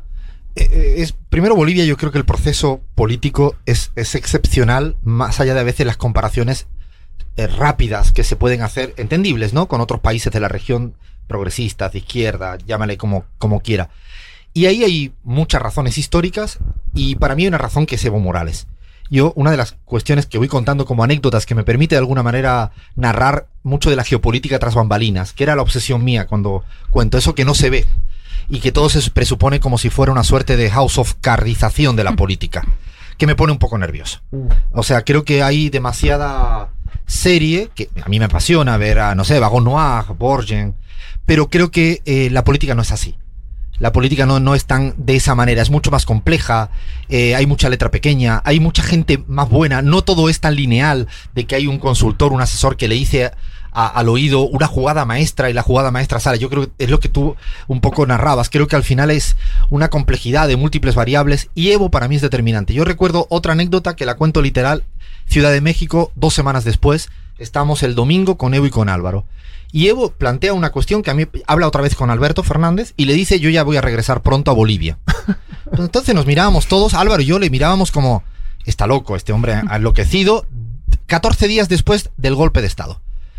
Y, y claro, Alberto habla con él, eran las elecciones del Uruguay, también recuerdo bien, hablan un rato, Alberto le dice ven a, a Argentina cuando yo ya regrese y dice yo voy a regresar pero para regresar a, Argen- a Bolivia. Y en un momento ya nos quedamos con Álvaro a, a solas y dice yo el día de Navidad o sea, 24 25 de diciembre, voy a estar comiendo tambaquí, pescado de la zona del Chapare, en Bolivia. Y claro, Álvaro le dice, pero estás loco, Evo, esto no lo puedes hacer. Eh, yo le digo más o menos lo mismo, pero estamos locos, además, Evo. Bueno, al final, una, para mí un aprendizaje es que los locos y los erráticos éramos, en ese caso, Álvaro y yo. Y seguramente la mayoría de la gente que le decía. ¿Por qué erráticos? Porque es cierto que se confundió en la fecha pero lo que también es cierto es que Evo estaba estableciendo un horizonte de posibilidades de regresar. O sea, rápidamente en la derrota, él hizo así como decir, no, aquí no hay momento, hay lamento, vamos a estar 10 días, con lamento, con las heridas y con el duelo. Pero al día siguiente que trabajar y remontar, confiando en su pueblo, confiando en hacer política y confiando en la unidad. Yo creo que esa lección, que, que Evo la repitió permanentemente, para mí es, es eso que tú dices del por qué sale bien, si uno tuviera que buscar muchas explicaciones, es esa capacidad de también de resucitar, no en un sentido religioso, en un sentido político del término, cuando la cosa se pone fea. Eh, aquí no puedo hablar de política argentina hoy, pero cuando hay una derrota electoral, uf, aquí ya empieza, ya se acabó el mundo. Eh, Morales en esto, y no solo es Evo, es todo, todo el proceso de cambio de Bolivia está, yo diría, teñido por esta necesidad de decir hay que seguir hacia adelante. Yo creo que eso para mí fue un aprendizaje, creo que Álvaro lo hemos hablado mil millones de veces, de que claro, todo el mundo decía, "Ah, no, no, Evo, ¿cómo vas a volar? Eh, evi- Evidentemente no era el momento, pero lo que sí era, es decir, vamos. Y el proceso electoral, porque también ahí en el proceso electoral nosotros veíamos unos números que estaban por debajo de lo que termina sacando el movimiento socialismo. Y me acuerdo que Arce lo decía en campaña, Arce decía vamos a ganar en primera vuelta, pero uno, viste, a veces escucha al, al candidato con un optimismo propio del candidato. Ahora, Evo estaba muy confiado de que iban a ganar por más de 50 puntos, ¿no? Y te lo decía vos en charlas eh, privadas. De hecho, lo cuento, lo cuento tal cual en el libro porque además me hace quedar mal y era, era honesto ser eh, quedar mal. Yo, yo, yo hice una encuesta un mes antes y teníamos claridad de la victoria, pero ganaba, mi número era que como máximo íbamos a ganar por 15, 16 puntos. Y él siempre tiene una categoría política. Yo siempre digo que Evo está subestimado en, en la región. Y lo digo mm, con, con mucha reivindicación. Porque a veces quizá tiene otra manera de explicar las cosas que quizá no tiene el componente académico occidental que todo el mundo pre- imagina. Él tiene una categoría fantástico política que son los calladitos. Que quizás no salen todos los textos de teoría política. Lo dicen de otra manera, el voto silencioso, ¿no? Él me decía, no, Alfredo, tu encuesta está bien, pero está limitada. Los calladitos no te están respondiendo. Y él me dijo que íbamos a estar más por encima de 50. Nos apostamos un vino, que lo perdí, que me lo recuerda todos los días, porque evidentemente, y él me decía de broma, cuando, ganaba, cuando ganábamos, me decía de broma, ah, no, Alfredo, te olvidaste de los calladitos. Y es que, claro, Evo tiene mucho, no solo olfato, sino tiene conocimiento del territorio. Mm. Y eso me parece que a Evo eh, le daba, eh, es el más optimista también. Y yo creo que es un lado optimista tozudo, que una vez él me dijo también, la necesidad de ser tozudo en política es fundamental. Si yo no hubiera sido tozudo, ¿cómo yo me hubiera atrevido a pelear contra la DEA? Y a seguir queriendo pelear, y a decir voy a ser presidente. Yo creo que eso es algo muy lindo y Evo era el que tenía ese, esa idea de ganamos por 50 y pico. Es más, cuando yo hago el control electoral, que hice el control electoral, y además le hablé en directo, me mensajeaba con, contigo, eh, Ujú. Juan Manuel, y eh, yo ya a, un momento donde llamo a Lucho, llamo a Evo y llamo a y digo, ya está, estamos, listo. Conteo electoral es muy difícil que falle cuando entra mucha información. Sí. Y, pero claro, yo daba cerca de 48 a 51 porque Potosí no estaba llegando bien el dato. Evo le llamo pensando que le voy a dar la super noticia y Evo se caga de la risa conmigo y me dice, no, estás corto todavía. Tuvo razón. Es eh, Lucho Arce nada que ver o Álvaro nada que ver por lo que queríamos la victoria. No, eso es algo de Evo muy interesante en términos políticos. Ahora, una cosa que, a ver, salgamos de la, de la zona de confort. Les Ahí está, propongo ¿eh? esto. Vos dijiste el pasar, estamos eh, hablando con eh, Alfredo Mancilla, autor del libro Evo Operación Rescate.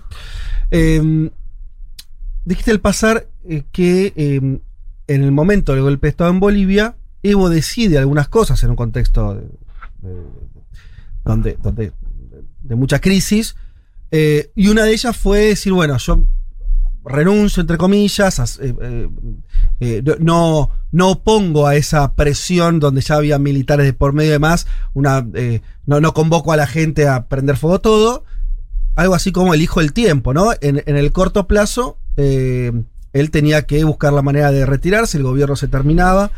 Parte de eso, vos lo decís así, y yo coincido en eso, es una decisión de Evo. Pongamos en el contexto de, de otras situaciones. Yo creo que fue una, una decisión, claro, hoy con la del, del lunes también es más fácil decirlo, virtuosa, ¿no? Eh, con todos los problemas que tuvo y todo lo, lo que hubo, matanzas en el gobierno de Áñez y demás. Hoy Bolivia recuperó su democracia. El proceso boliviano es un proceso que, con las dificultades del caso, pero que tiene perspectivas para adelante. Hubo otros procesos en la región que eligieron la- esta idea, el gobierno nos entrega. Digo, como para poner, Sí. algún, poner un, punto Nicaragua, de, por de discusión, ¿no?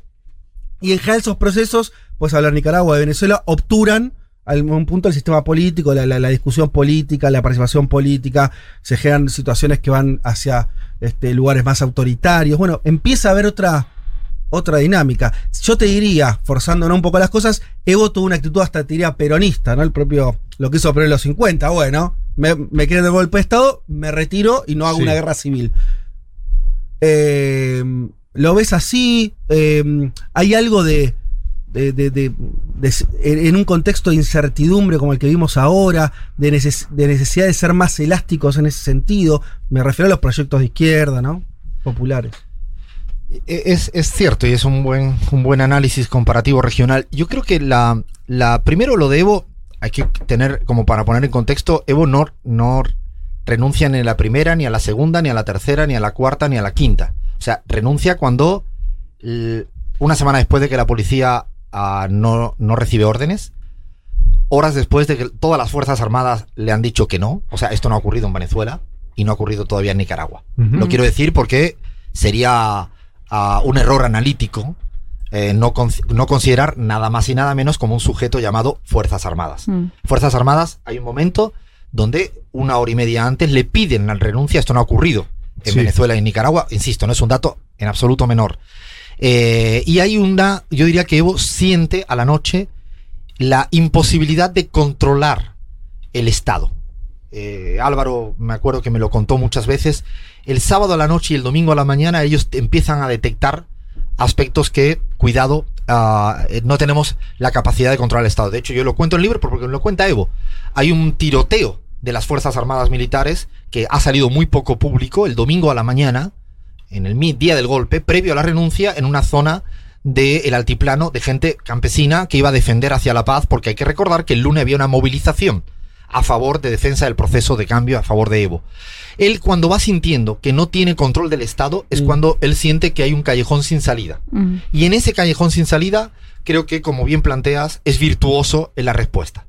Pero lo hace después de, insisto, el primero, el segundo, el tercero, el cuarto, el quinto. Se va, o sea, se van cerrando las puertas. Hasta la Central Obrera Boliviana. le De pidió- hecho- estábamos nosotros al aire en este programa Sí. el domingo Mm. ese y la Central Obrera Boliviana Tal en cual. ese momento le estaba pidiendo, que ya es decir mucho, ¿no? Porque la- cuando son los militares y una propia central eh, eh, sindical. Tanto así, Juan Manuel, Sí. que por la mañana él estuvo reunido con la Central Obrera Boliviana de 7 a 9 de la mañana y luego, como tú bien Le dices... dijeron una cosa y después dijeron otra. Exactamente. Entonces él siente, claro, eh, probablemente ahí es donde sí yo creo que están las diferencias, porque no creo que Evo tenga tantas diferencias eh, con respecto a ciertas conducciones, sobre todo el proceso venezolano. El proceso nicaragüense, yo creo que Evo, si bien ahora ha salido con un tuit diciendo ok, eh, nunca hace una alusión expresa No a- lo conoce tanto, ¿no? No, no, de hecho, y él es muy honesto en eso. Porque él, eh, en cambio, yo creo que él sí entiende que la renuncia al poder, al monopolio del poder del Estado, eh, se tiene que hacer en el caso que sea extrema, insisto, primera puerta, segunda puerta, tercera puerta, cuarta, y a la séptima dice, eh, no puedo más, porque creo que se- él, él se va quedando sin, sin esta fuerza. Yo creo que ahí, y también es cierto, es cierto, que el- la concepción de democracia liberal eh, que hay en Bolivia probablemente no la hay en otros procesos. Y eso también es otro, otro aspecto para rediscutir y repensar de lo que es la democracia, Mm. la liberal, y otro Sí. tipo de democracia que yo creo pueden entrar en discusión. Eh, ya que estamos con, con tema Nicaragua, me parece pertinente preguntarte cómo lo ves vos, o sea, qué opinás vos personalmente de eso. Y en segundo lugar, ya que estás muy en tema también con cómo esos temas pegan en campañas en toda América Latina, y sobre todo en varios años donde estuvimos discutiendo por mucho tiempo el fantasma venezolano, ¿no? Y como un instrumento también por parte de, de fuerzas conservadoras, la pregunta sería si vos crees que Nicaragua va a ser también algo similar, ¿no? un escollo similar para el progresismo, esto de obligarse a decir en, en cada campaña qué opinás de Venezuela y ojo que ya no es ser Venezuela, sino ser Nicaragua. De hecho, perdón, déjame sumarte algo. En la campaña electoral chilena es interesante cómo desde CAS o desde sí, los asesores de CAS empezaron a publicar Sí. fotos de Camila Vallejo, de Caro Caro, o sea, legisladoras del Partido. Comunista con Daniel Ortega. claro. Digo que es interesante porque se metió muy de lleno el tema Nicaragua en la campaña electoral chilena. Con lo de Nicaragua voy a ser muy honesto. Eh, yo no tengo una opinión formada eh, como la tengo de Venezuela y como la tengo de Cuba porque no he estudiado el proceso y no conozco, y lo digo con mucha honestidad, creo que a estas alturas del partido, después de haber escrito un libro de Chávez, Sí. eh, no soy de los que no me mojo cuando quiero mojarme. Eh, o sea, y después de defender el proceso boliviano o defender Podemos en España, digo, me- lo digo porque ahora sí. Pero sí, sí, te digo, eh, y te lo digo y además, fíjate si quiero ser honesto, que al interior de mi espacio, CELAG, que estudiamos este Sí. tema, el debate es fantástico. El debate. Y hay puntos de desencuentro fantásticos. Esto quiere decir que a diferencia de lo que ocurre en otros procesos donde no existe un debate tan ah, con tantos matices diferentes, Sí. en el caso eh, Nica- de Nicaragua eh, al interior. Y a mí no me molesta, porque eso es otro aspecto que ya he aprendido a estos tiempos. No, me parece que es saludable las discusiones Sí. de cualquier tipo de proceso, siempre y cuando se haga con cierto respeto. Pero perdona, lo que sí quiero es que desde la matriz geopolítica, Hmm. No hablo ahora de la interna nicaragüense porque no soy capaz de, de explicarla, sí la venezolana. Yo creo que desde la cuestión geopolítica sí siento que es un aspecto donde Estados Unidos ha hecho un flaco favor en los últimos años. Y cuando digo los últimos años es en los últimos años. El proceso de desestabilización de los Estados Unidos en los últimos dos, tres años, para no irme a la etapa eh, histórica, yo ahí no puedo dejar de pensar. Y si lo voy a decir, ahí sí me- para que veas que me- no tengo ningún Sí. problema en decirlo, yo jamás hubiera votado en la OEA con Estados Unidos y con Guaidó. No, ok. Digo, para, para si hubiera alguna duda. Creo que la, la posición de México y Bolivia de abstención Sí. es la más inteligente en una situación que yo re- creo que requiere más pedagogía a- hacia afuera. No, digo, se puede reconocer eso y creo que todos acá y todas eh, lo hacemos. Digo, ahora no es excluyente. Yo no entiendo dónde está el matiz ahí en la cuestión de Nicaragua. Digo, o sea, ¿qué es lo que. No, pensando Bueno, también en esas discusiones Perdona, entre pero, pero si no hubiera. eh, si, si uno Seguro, empieza, digo, se puede. Si uno empieza una discusión diciendo Sí. no sé dónde está tu matiz, eh, lo que hace es aniquilar la discusión. Yo creo que la discusión tienes que admitir que la otra persona que opina diferente a ti Hmm. tenga matices diferentes. Yo creo que cuando ya empezamos a ponernos no entiendo el matiz en la discusión, Ok. es cuando estás impidiendo que haya una discusión. Te lo pregunto de otra saludable manera. en términos de teoría política. Yo creo que ahí hay que ser, insisto, creo que ah, a mí me gusta mucho escuchar los matices, aunque no esté de acuerdo en los matices. Y, y esto me ha pasado con Venezuela, Hmm. me ha pasado con cualquier proceso. Pues el boliviano es ahora el lindo, ¿eh? Cuidado que el boliviano después del 21 de febrero, yo escuché mucha Hmm. gente que decía también, no hay matices. Eh, a lo que quiero decir es que el tema nicaragüense, insisto, yo no lo conozco, pero los equipos, es interesante el debate que hay al- en torno a una discusión respecto a una cuestión que, que es que no estamos saliendo de la democracia liberal para discutir el tema. Y eso a mí sí me ocupa y preocupa. Te lo pregunto de otra manera. Venimos de elecciones donde todos los candidatos que podían ser eh, una amenaza para el gobierno fueron encarcelados, con una ley que se firmó el año pasado muy cuestionable, porque básicamente podían ser encarceladas personas que incitaban a la intervención extranjera, siendo el gobierno quien determinaba que era una incitación, ¿no? Eso para empezar, después de un contexto represivo donde tuvimos cientos de muertes por represión, pero esa también es, otra discusión, digo, puntualmente. Con este escenario, ¿no? donde elecciones no hubo competencia y donde los candidatos fueron directamente encarcelados, además de otras figuras activistas, etc. ¿No crees que eso amerita una condena más fuerte? O sea, que las voces progresistas en la región digan, cuando digo voces progresistas no hablo solamente de gobiernos, ¿no? sino de nosotros, por ejemplo. ¿No amerita que se alce más la voz sobre lo que está pasando en Nicaragua? Yo creo que amerita una discusión. Yo creo que cuando uno le, le exige al otro que amerite una posición, es, eh, insisto, es poco saludable en términos democráticos. Yo no creo que uno tenga que exigirle al otro. Es como si yo a ti te pidiera que tú eh, amerita una posición respecto a la democracia en España, porque hoy en día hay un diputado español que ha sido inhabilitado, sacado del cargo, un canario, y te- yo no te voy a exigir tu posición, te voy a exigir que, dis- que discutamos. Yo por eso creo que es fantástica la discusión que se dé de Nicaragua con rigor, y ahí sí que pongo con rigor, porque la ley a la que estás aludiendo no es una ley extraña en términos de análisis comparativo internacional, y ahí déjame terminar, cuando quiera te mando el informe. Porque sí me gusta trabajar con la letra pequeña. Es decir, la ley establecida en Nicaragua tiene mucha similitud a las leyes en Estados Unidos, a muchas de las leyes en Europa y a muchas de las leyes que hay en América Latina. Entonces, la discusión para mí es, es necesaria para el proceso progresista regional, muy necesaria. Yo no estoy diciendo que yo aplauda que esté metido en la, cárcel gente, ni mucho menos. Lo que sí creo es que es necesaria dar la discusión. Y ahí sí que añado otro punto que para mí no es menor. No solo podemos ver las, las condenas desde una única arista, que es siempre desde la exigencia de ciertos patrones de la democracia liberal a nivel global. Porque si no, tendríamos que estar condenando absolutamente. Yo una vez recuerdo una conversación, confidencialmente lo voy a decir, con Zapatero cuando llegó a Venezuela. Y yo le- le- una de las charlas que tenía con él es, es que hay que ver las cosas desde la exigencia de una cierta transparencia y, y salud de lo electoral, absolutamente, porque entiendo que es así. Pero además de eso, lo que sí creo que es que no, no estoy muy de acuerdo cuando se circunscribe una discusión solo a esa arista. Porque Apro- hay otras aristas. Aprovecho lo de Venezuela, eh, porque se habla mucho de Nicaragua ahora porque se dejó de hablar de Venezuela también en un punto, ¿no? ¿Qué está pasando hoy de cara a la elección del domingo que viene? Digamos, eh, estamos todos nosotros atentos a Chile, por ejemplo. Pero por primera vez en cuatro años va a participar la oposición en Venezuela. Buena parte de la oposición, te diría, más eh, eh, significativa, ¿no? En términos políticos. ¿Cómo es ese proceso electoral? ¿Qué significa para el gobierno? ¿Cómo aguantó Maduro? La verdad que es una pregunta que nos hacemos muchos acá, ¿no? A la luz de los hechos. ¿Cómo aguantó tanto tiempo? ¿Qué es lo que pasó estos, estos años en Venezuela? Yo creo que ahí, ahí eh, Juan Manuel, eh, creo que es, es interesante, primero, eh, no ver las identidades políticas latentes y existentes en los países. Y yo, por eso como no conozco la, la nicaragüense, no, no soy capaz de decir nada. Pero en Venezuela existe un bloque político chavista. Sí. Existe. No sé si, no voy a entrar en lo electoral, si es el 18 o el 28%, pero existe como identidad política, está ahí. Primera cuestión. Que yo creo que esto es una explicación importante. La otra explicación es la cuestión de la geopolítica, la política exterior. Yo creo que si Nicolás Maduro ha sabido hacer ah, algo a lo largo del tiempo, hoy en esta elección que tú dices que está muy poco comentada en Argentina y afuera, Nada. va a estar la Unión Europea. O sea, está ratificada por una misión de observación electoral de la Unión Europea.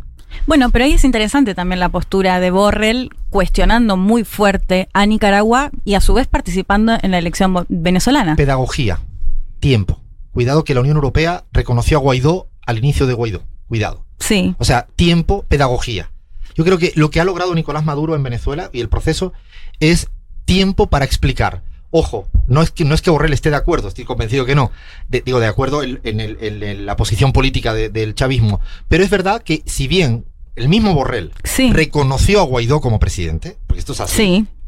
ha necesitado Después dieron marcha atrás. tiempo, tiempo. De hecho, el gobierno español tiene un quilombo porque el propio Pedro Sánchez todavía tiene reconocido a Guaidó, pero no sabe qué hacer respecto a la legitimización y legalización de estas próximas elecciones. Entonces yo creo que el tiempo histórico, esto es algo que al menos uno ha ido aprendiendo, no siempre ve la fotografía en el instante, sino tener una cierta... Yo en el libro insisto de broma mucho con la palabra perspectivear.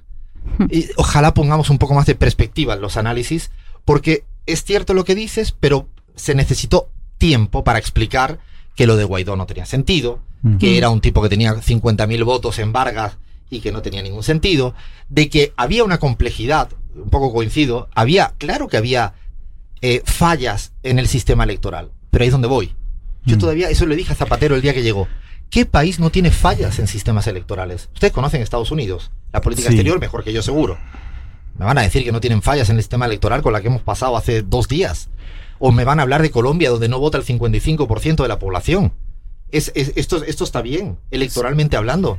O sea, podemos discutir mucho, pero discutamos en serio.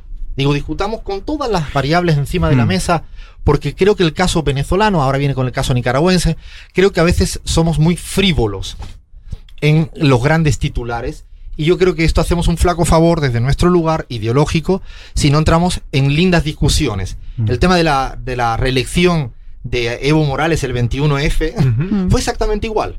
Caímos en el canto de sirena que no se puede repostular y, y he escuchado en entrevistas en estos días, y de hecho me niego, a justificar el golpe de Estado. No lo hacen con mala fe, pero justifican el golpe de Estado por el error supuesto de lo que hizo Evo en Sí. el 21F. Bueno, lo ha dicho Li- García Linera también, ¿no? La, la autocrítica, lo ha hecho acá en, en la televisión argentina. Ahora, yo te quería preguntar, porque esto lo discutimos también cuando fue el caso cubano, que es, vos hablas de esto de hay que salir un poco del enfoque de la democracia liberal, ¿no? Mm. Para discutir estas cosas, que creo que es una premisa que está buena. Ahora, ¿qué pasa cuando no estamos discutiendo democracia liberal? O sea, cuestión de los sistemas electorales, la cuestión de las reglas electorales. O sea, vos no decís no mirar bajo la lupa de la democracia liberal a Cuba, por ejemplo, No, claro, o en los digamos, casos que eso estamos- estamos de acuerdo. Ahora, ¿qué pasa cuando la discusión es sobre derechos humanos? Porque ahí no es únicamente una cuestión de las reglas electorales. Que Mm. todos tenemos problemas, de acuerdo. Y podemos discutirlo. Digo, Mm. Cuba ciertamente tiene otro enfoque al respecto. No se le puede exigir a Cuba eso. Ahora, sí con la cuestión de derechos humanos. ¿No crees que ahí hay una, algo para pensar o para repensar de la posición de, de las voces progresistas respecto a... Absolutamente de acuerdo. De hecho, cuando hay una violación de los derechos humanos, a mí personalmente me molesta y me molesta y, y lo condeno. O sea, yo creo que la, la violación de los derechos humanos en toda América Latina, ojo, cuidado, Mm. en toda América Latina, digo por hablar de nuestro continente, sí, podríamos sí. hablar de las violaciones de derechos humanos que ocurren Sí. en el mundo. En toda América Latina, Sí. en toda América Latina, insisto, la CIDH no tienen los informes de violación de los derechos humanos en toda América Latina. Por lo tanto, ya cuando un criterio está tan sesgado en la discusión de los derechos humanos, al menos no puede ser para mí mi única fuente bibliográfica. Mi única fuente bibliográfica no podrá ser el informe de la CIDH de Naciones Unidas porque ha dejado de tener informes críticos, en el caso colombiano, Mm. o en el caso ecuatoriano, muy poco discutido Sí. en términos. Ayer murieron sesenta y tantas personas. Sí, de nuevo. Pero es la segunda muertes que tienen. No he escuchado ninguna organización, o es que no se aplican los derechos humanos en las cárceles del Ecuador, bajo la gestión del señor Lazo. O sea, lo que quiero decir, o la persecución judicial de lo que habéis hablado, porque os escucho Mm. infinitas veces. Yo, yo tengo abierto una causa en la Fiscalía de Ecuador hace dos semanas. ¿Vos? ¿Por Sí, qué? sí, sí, yo. Sí, yo y mucha gente más. ¿Por qué? Porque somos amigos de Rafael. ¿Ustedes tuviste a Rafael Correa algún día en el programa? Sí. Cuidado, chicos, chicas, cuidado. una nota en el primer Cuidados, año, chicas, 2017. chicos. Bueno, cuidado. No, a lo que voy es que eh, yo estoy totalmente. Es un tema que a mí verdaderamente me preocupa infinitamente. Lo tema de la, y hace un flaco favor al progresismo regional, a la izquierda regional. Pero otra vez lo mismo, y no lo digo con chicana, lo digo con mucha seriedad. Discutamos en serio el tema de los derechos humanos. Y la fuente bibliográfica no puede ser aquella fuente que solo se ocupa de algunos procesos y le da la espalda a otros. Esto es un debate, insisto. Sí, a, eh, a ver, en ese debate también creo que hay otra forma, agrego como otra capa, a mí me, me- me interesa. eh, bueno, inevitablemente uno, por un lado, vos vas analizando países y, y casi que es inevitable hacerlo con más bibliografía, menos, más sesgado, menos. Bueno, uno está, estás opinando, esto me parece bien, mal, qué sé yo, es parte, es así la vida, qué sé yo. A uno le puede gustar más, menos, o te parece, hasta acá está mi límite. Bueno, es parte de los posicionamientos políticos. No, uno dice, esto no es aceptable. Eh, tal vez incluso no, no estaríamos tan, creo yo, en esta mesa tan en desacuerdo. ¿Dónde están esos límites o qué cosas nos parecen que están por fuera de los marcos democráticos o no? Eh, Lo que creo que también hay un momento hay que pensar, hay dos cosas que me parece que, vengo pensando a qué les parece. Una es, hay algo que, sale fácil, esto creo que está en el espíritu, lo decía Juan, que yo lo pondría en discusión, pero no sé, que es la necesidad de, eh, de defender en bloque, o como hay una idea, ¿no? Como que todos los procesos, con todas sus complejidades, son procesos nacionales. Cada uno son parte de su historia, con su, ¿no? Eh, la Argentina su historia, Nicaragua tiene su historia, Venezuela tiene su historia y Chile otra. Hay una, pre- a mí me parece una pretensión demasiado pesada desde la izquierda, desde el progresismo, la nacional y popular, agarrar todo, decir, venga todo para acá, que yo defiendo todo en bloque. Y que te estás comprando alguna complejidad que la derecha no utiliza. Vos, está difícil encontrarte, ¿no? Ahora por ahí hay un poquito que Casa es amigo de Bolsonaro y son amigos de Trump, ponele, pero es una cosa medio nueva. En general los sectores de derecha, ¿no? No sé.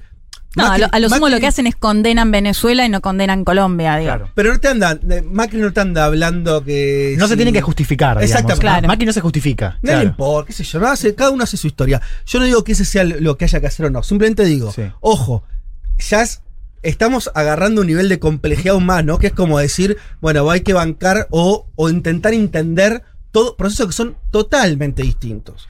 Uno podría pensar, no sé, haciéndolo más chico, eh, el proceso, que, que algunos procesos pueden parecer, Argentina y Uruguay son parecidos, bueno, hasta ahí, pues, no, pero después si uno insisto, si vos vas desde, desde la Argentina hasta Nicaragua, es un largo trecho, ¿no? Hay mucho, hay, hay mucho ahí que decir.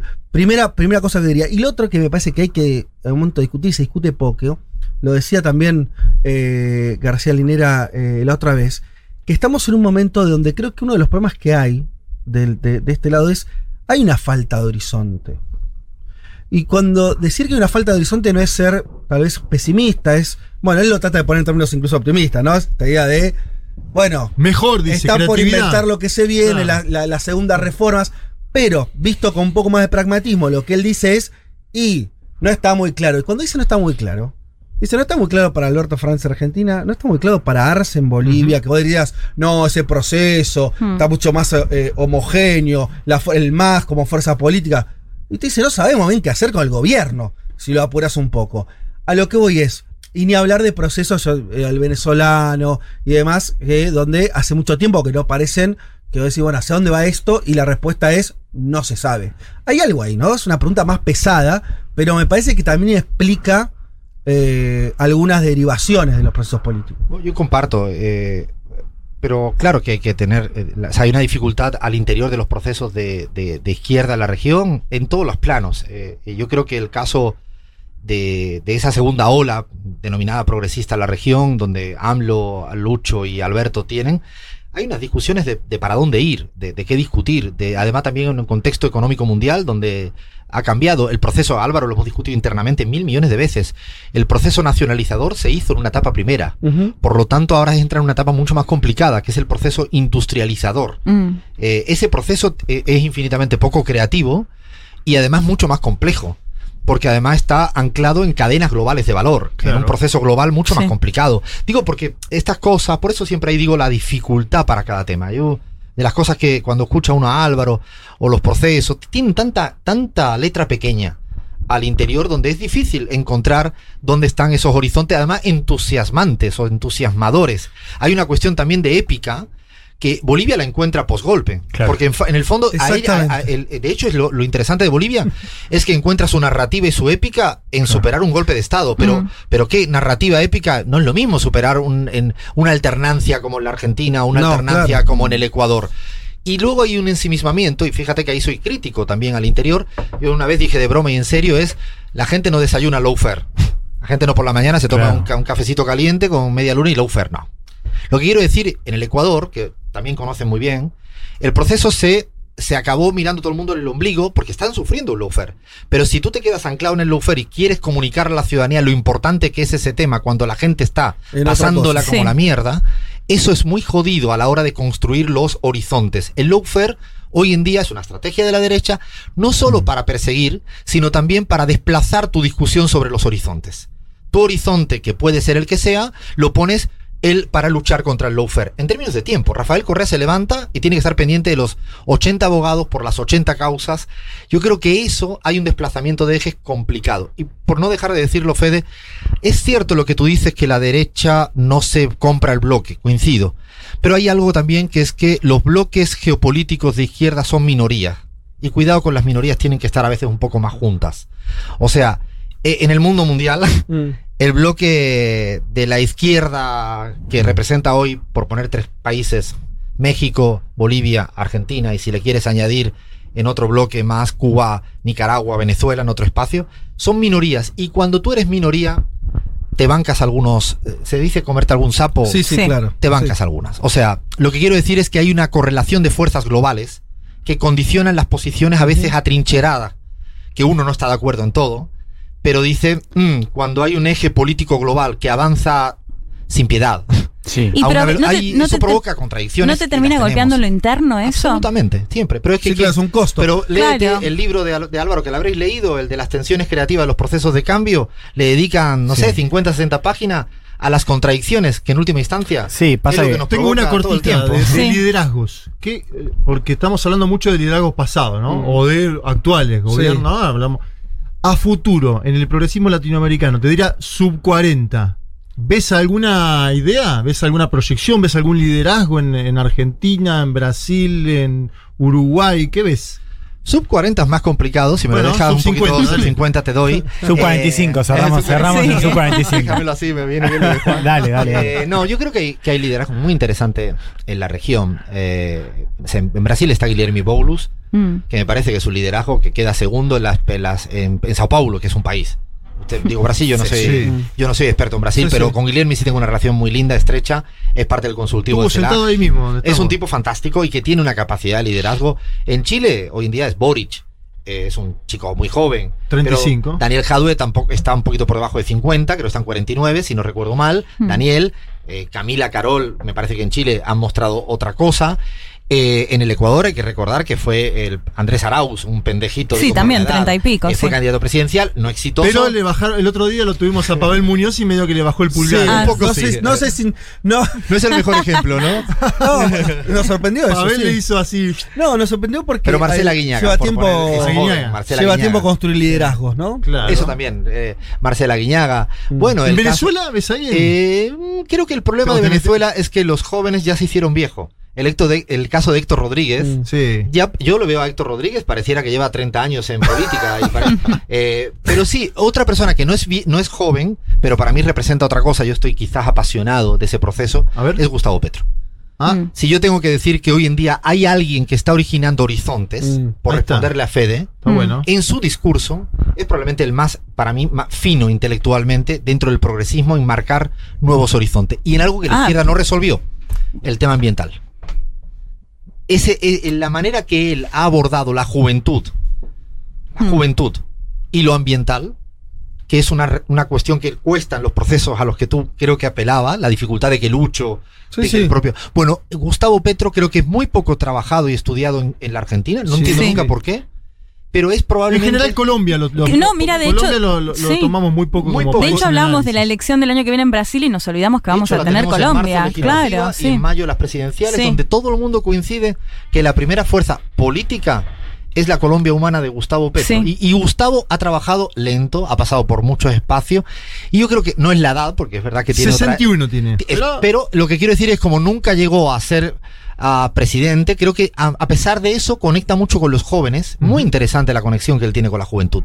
Increíble. Y me parece que eso es, a mí es un proceso que me apasiona a la hora de eso, el oxígeno que necesitamos en los, en los procesos de izquierda en la región, en un país donde está todo, todo en contra. Bueno, es que se puede dar la, la situación muy, ya tenemos que ir cerrando, pero muy particular de que si se dan las cosas más o menos eh, como se espera, tengamos tanto en Colombia como en Chile gobiernos de izquierda por primera vez, bueno, en Chile siguen gobierno de la concertación, pero un gobierno más corrido de la izquierda, eh, en dos países con una tradición más conservadora. Sí. Eso que, que no, no atravesados por la ola No, anterior la que eran de la. Alianza del Claro. Pacífico, aparte. Sí. Entonces, Sería extraño eso, ¿no? Habría para que ver si, Y, si, y si efectivamente sumás a. Perú y a México, tenés todo lo que era la Alianza del Pacífico con gobierno, entre comillas, centroizquierda. Si se daría ese escenario, ¿no? Porque eh, Perú con Castillo. Ahora, ¿qué momento de incertidumbre? Vos dibujaste un mapa rojo-rojito, diría un, Sí. un expresidente. Sumale, hacela completa. ¿Lula querés? Lula, Lula gana en octubre. De pronto todo. ¿Puede pasar eso? ¿O qué? Relija Bolsonaro, gane Cast Cast. O sea, de pronto tengas una región eh, nazificada casi. Y la verdad que es bastante loco que la cosa pueda ser lo uno o lo otro. Casi con variaciones medio, ¿no? Eh, vos te dedicas a las encuestas, digo. Con, con- con- eh, los dos escenarios son plausibles. Absolutamente. Eso es un poco casi ridículo Eh, en términos analíticos. La, la palabra en disputa, que yo me acuerdo que hice un libro hace ya cinco años cuando todo el mundo hablaba del fin de ciclo, Sí. yo puse América Latina en disputa, que no era nada nuevo, sino Sí. yo sigo pensando igual que tú, dice Fede, todavía América Latina está en absoluta disputa. Y esta alternancia se da porque, claro, imagínate que en Bolivia se le está exigiendo que haya dos tercios para aprobar leyes. Ese es el debate de ayer. Ujú. Un debate muy duro el Sí, de ayer. sí. Cuidado con Bolivia, que están pasando cosas m- Sí. más que preocupantes. Más que preocupante. Ayer hubo un gabinete con, ¿no? Aprobaron una, una ley, la, no la ley última, una ley vieja por presiones. Y entonces lo que, lo que sí digo es que hay bloques a veces que vienen ida y vuelta, lo que pueda pasar en la Argentina, lo que pueda pasar en Colombia, pero es verdad que es difícil. Yo no soy capaz de, de- de saber si vamos a estar en el rojo, rojito, rosita, eh, o, en el negro, el el negro, negro, negro, negro. Bueno, eh, Alfredo Mancilla, te agradecemos un montón eh, esta visita. Hemos hablado una hora. Eh, Se nos pasó larga. ¿Cómo cambia rapidísimo. lo presencial, no? Sí. Es increíble. Y uno se- uno- y es Más divertido, ¿no? Sí, Sí, mucho. una pregunta de otra manera. Sí, Sí. te ves en un zoom, es lo peor eso para mí. Sí, mutearte. Bueno, pero mutearte. creo que logramos conversar de, de muchos territorios latinoamericanos. Hemos hablado de cuestiones. este, Y no hablamos de España, imagínate. Sí, y nos no, quedaron un montón de bien, cosas. sí. No, pero me gustó que nos fuimos. Cuando dije, eh, en un momento dije, bueno, vámonos de la zona de confort y nos fuimos de la zona de Sí, confort en serio, sí. nos pusimos este, picantes. Pero creo que también esto ha- hace falta es- es- estas charlas donde hablemos un poco más en serio, por decirlo de calzón manera. quitado, como se dice. Eh, porque me parece que ahí hay algo, ¿no? Eh, los desafíos, como decís, son importantes. La verdad, yo le estaba revisando la biografía de Cast. ¿no? O sea, o sea, realmente están pasando, está bien, lo de Bolsonaro lo tenemos casi naturalizado. Son personajes que están teniendo un peso que si eso no te hace pensar algunas cosas de vuelta, todo, yo metería todo, eh, de lo que discutieron ustedes recién, de ustedes, este, Juan, este, con Alfredo, sobre si la democracia liberal, lo que.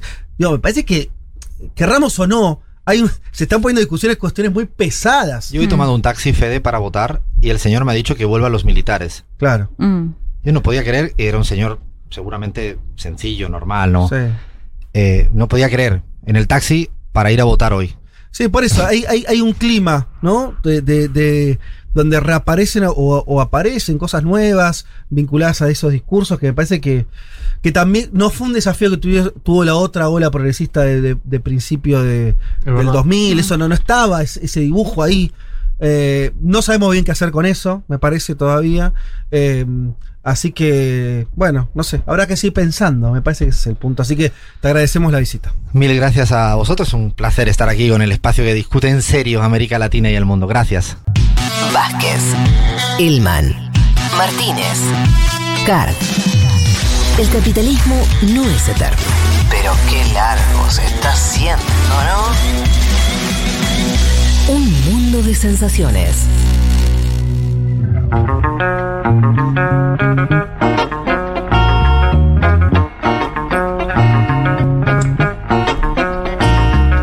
Bueno, si tuviera internet, le estaría leyendo la cantidad de mensajes de agradecimiento por la nota.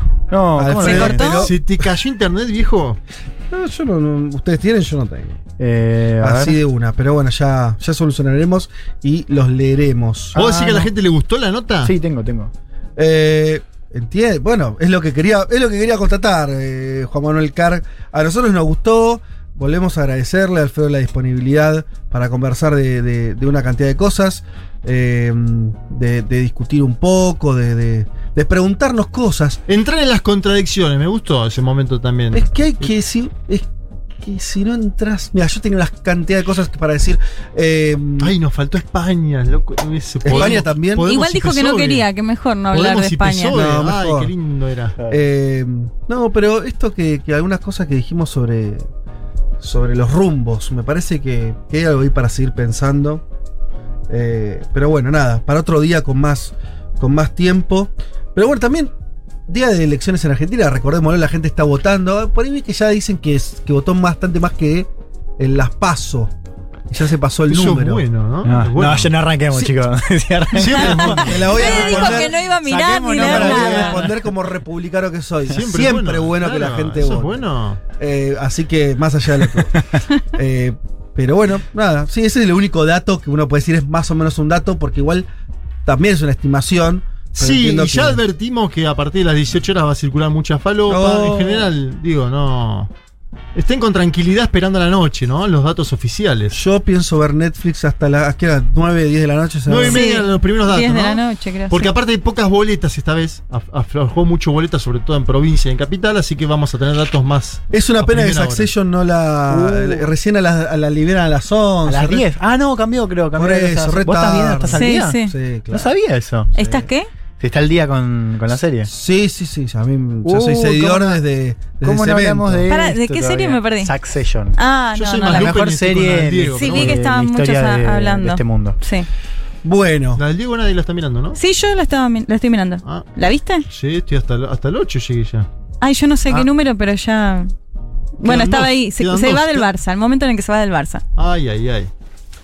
bueno, pero va- sigamos con nuestro Sí. Derrotero prometido. De Por- hecho, estamos ahí. Nati Mirá, se está poniendo nerviosa. Ya nos Nati está haciendo "No objeto. Dejen de boludo". hablar boludeces. No Aparte que ir a votar no después. llegás. Hay que ir a votar. Hay que ir a votar, sí. Sí. Bien. eh, nos vamos muy lejos de aquí. Sí. Propongo. Uf, qué de problema, qué desafío. Volver, siempre, ¿no? siempre a Elma le toca en territorio decir, Sí. para. Claro. El avión, mirá, Ah. te lo Uh, presté. este va Te lo lejos, va lejos. Una más, a ver. Bueno, vamos a Europa. Ahí va. Bien, por decir algo. No, bien, perfecto. Me parece una buena manera de arrancar, ubicarnos. ¿De qué vamos a hablar? Bueno, del país que queda entre la OTAN y Rusia, ¿no? Ese es un primer dato para entender a Bielorrusia. Es un país que si uno lo mira en el mapa está, bueno, linda con los Balcanes, pero tiene a Polonia y Ucrania en la frontera y del otro lado está Rusia. Un país del cual hemos hablado el año pasado y este, ¿no? A raíz de sus choques con eh, Europa, un país que tiene a Rusia, a Vladimir Putin como eh, máximo sostén, dije país, pero hablo del gobierno de Alexander Lukashenko. Lukashenko, al frente de Bielorrusia desde hace más de 20 años. Empezamos a hablar mucho de Bielorrusia cuando fue la elección, recuerdan, agosto del año pasado, una elección, bueno, otro fraude de Lukashenko que gana, ya no me acuerdo, con Elección y era, protestas sí, a la par. 80, opositora perseguida y exiliada. 80 puntos tiene, sacó. Eh, sí, sí, una cosa así medio sólido. casi pornográfica. Eh, Le ganó con- a Daniel Ortega. con- no sé, ¿sabes que no sé? No sé si. Sí, sí, sí, 75. No, es, es 75, pero no sé si era 80, hay que chequearlo. Pero Sí, bueno, sí, una elección también un así numerito bastante alto. cuestionada, que tuvo sanciones de Europa en ese entonces. Otro episodio tuvimos hace unos meses cuando Lukashenko literalmente desvió, un, hizo desviar un avión que estaba por Lituania porque había un periodista crítico con el gobierno que estaba a bordo. Bueno, lo hizo desviar para detenerlo. Ahí también hubo sanciones de eh, Europa. Y el último episodio, que es, diría, creo, el, el más grave, digamos, para, para resumir. ¿Qué está pasando? Bueno, Lukashenko está incentivando el cruce de migrantes de Medio Oriente y de África, sobre todo de Irak y Siria, a Polonia, ¿no? Y de ahí al resto de Europa. Es una situación que se está concentrando en esta frontera entre Polonia y eh, Bielorrusia. Básicamente, o sea, hablamos de migrantes que llegan por vía aérea a Bielorrusia, es decir, el gobierno incentiva lo que es la concesión de visas. ¿no? Mm. Muchos de eh, estos migrantes hacen escala en Turquía y de ahí van hacia Bielorrusia y desde ahí van hacia la frontera. Las denuncias dicen que los soldados bielorrusos, los bielorrusos están empujando directamente migrantes para que bueno, vayan hacia Polonia y que no vuelvan atrás, digamos, ¿no? Que no se queden.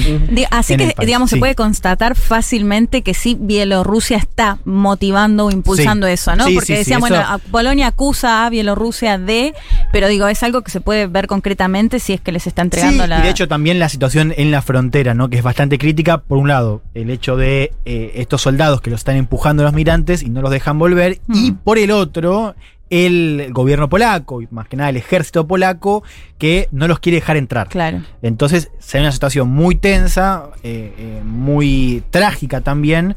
Hablamos además de un bosque, para entender un poco la geografía. Es un bosque, estamos además con mucho frío, un bosque entre los dos países. Hay muchos migrantes que están acampando ahí a la espera de algún hueco para entrar a Polonia. Y más que a Polonia diría Europa, ¿no? Es, es por Polonia, pero muchos quieren llegar a Alemania, ¿no? Claro. Un poco rememorando lo que fue la, la crisis de eh, hace unos años. ¿no? no se quedan en esos países, sino que la idea es seguir camino eh, en Europa y una situación muy tensa. También recordemos Polonia gobernada por la ultraderecha, un gobierno que no quiso recibir ni un refugiado cuando fue el momento Claro. más álgido de la crisis, que está haciendo mucho también para detener la llegada de migrantes.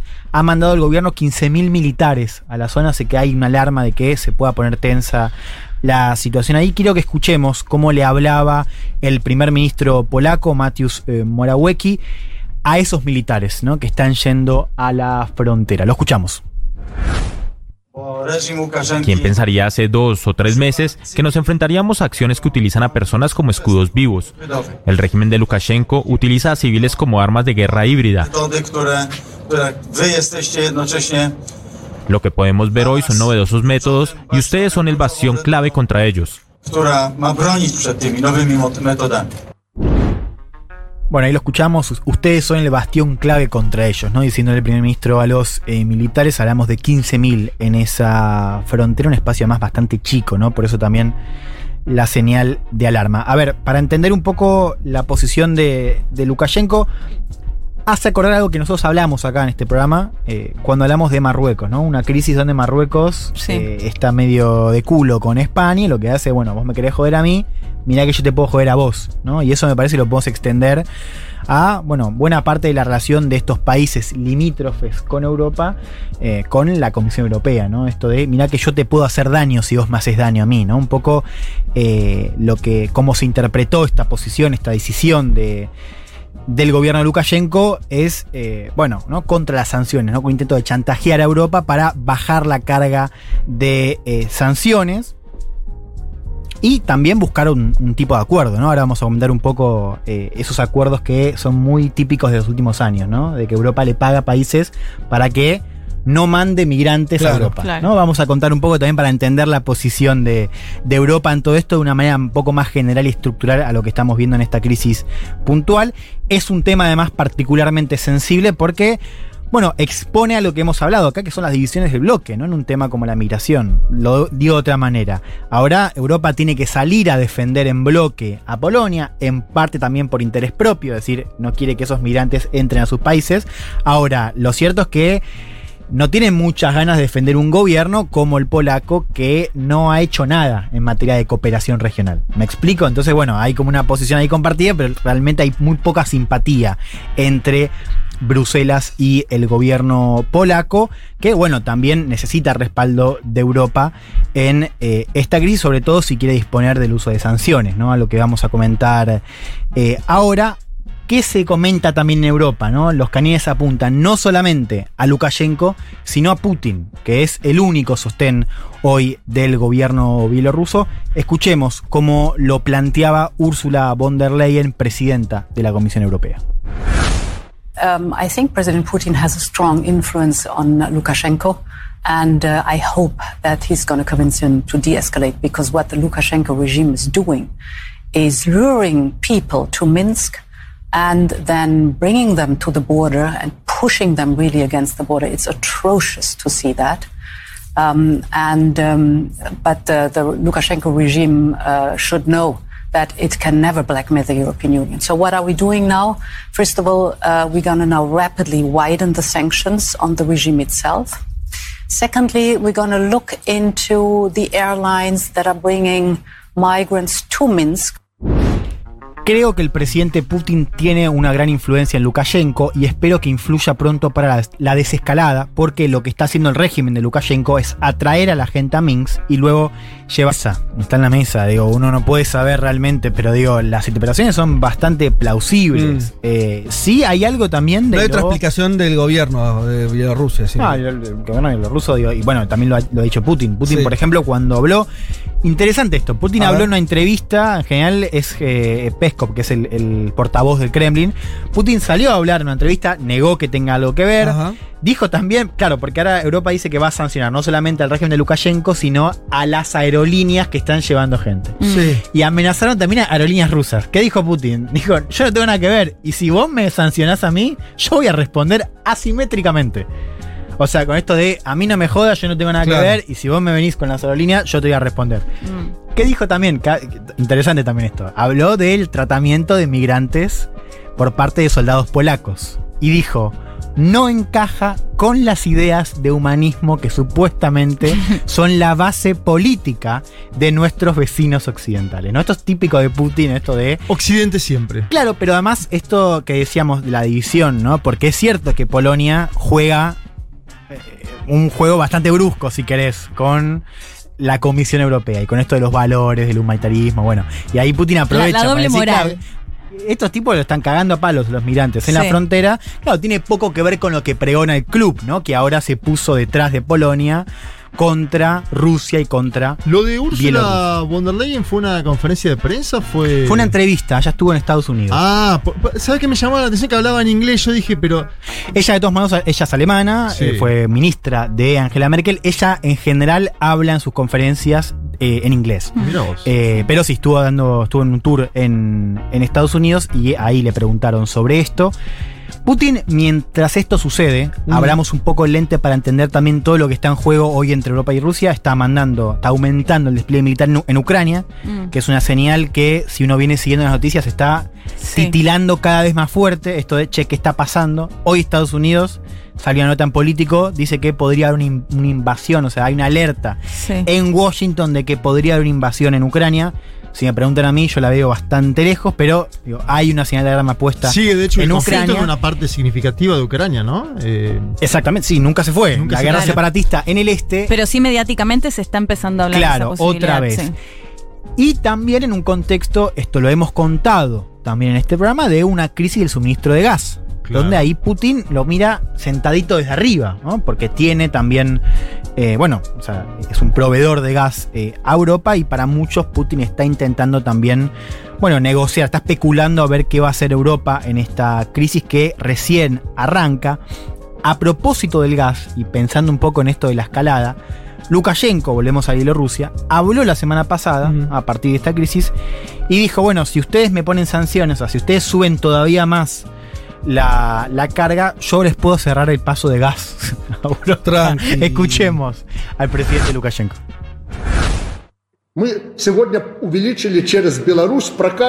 Hemos aumentado los volúmenes de gas natural bombeado a través de Belarus. El oleoducto Yamal Europa está lleno. Estamos calentando a Europa y amenazan con cerrar la frontera. ¿Y si bloqueamos el suministro de gas natural allí?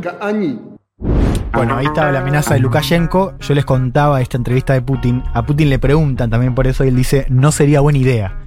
Algo así como, yo estoy con vos, pero esta no, no te puedes meter tanto. Esta déjamela a mí, ¿no? Un poco de, yo tengo un juego un poquito más grande.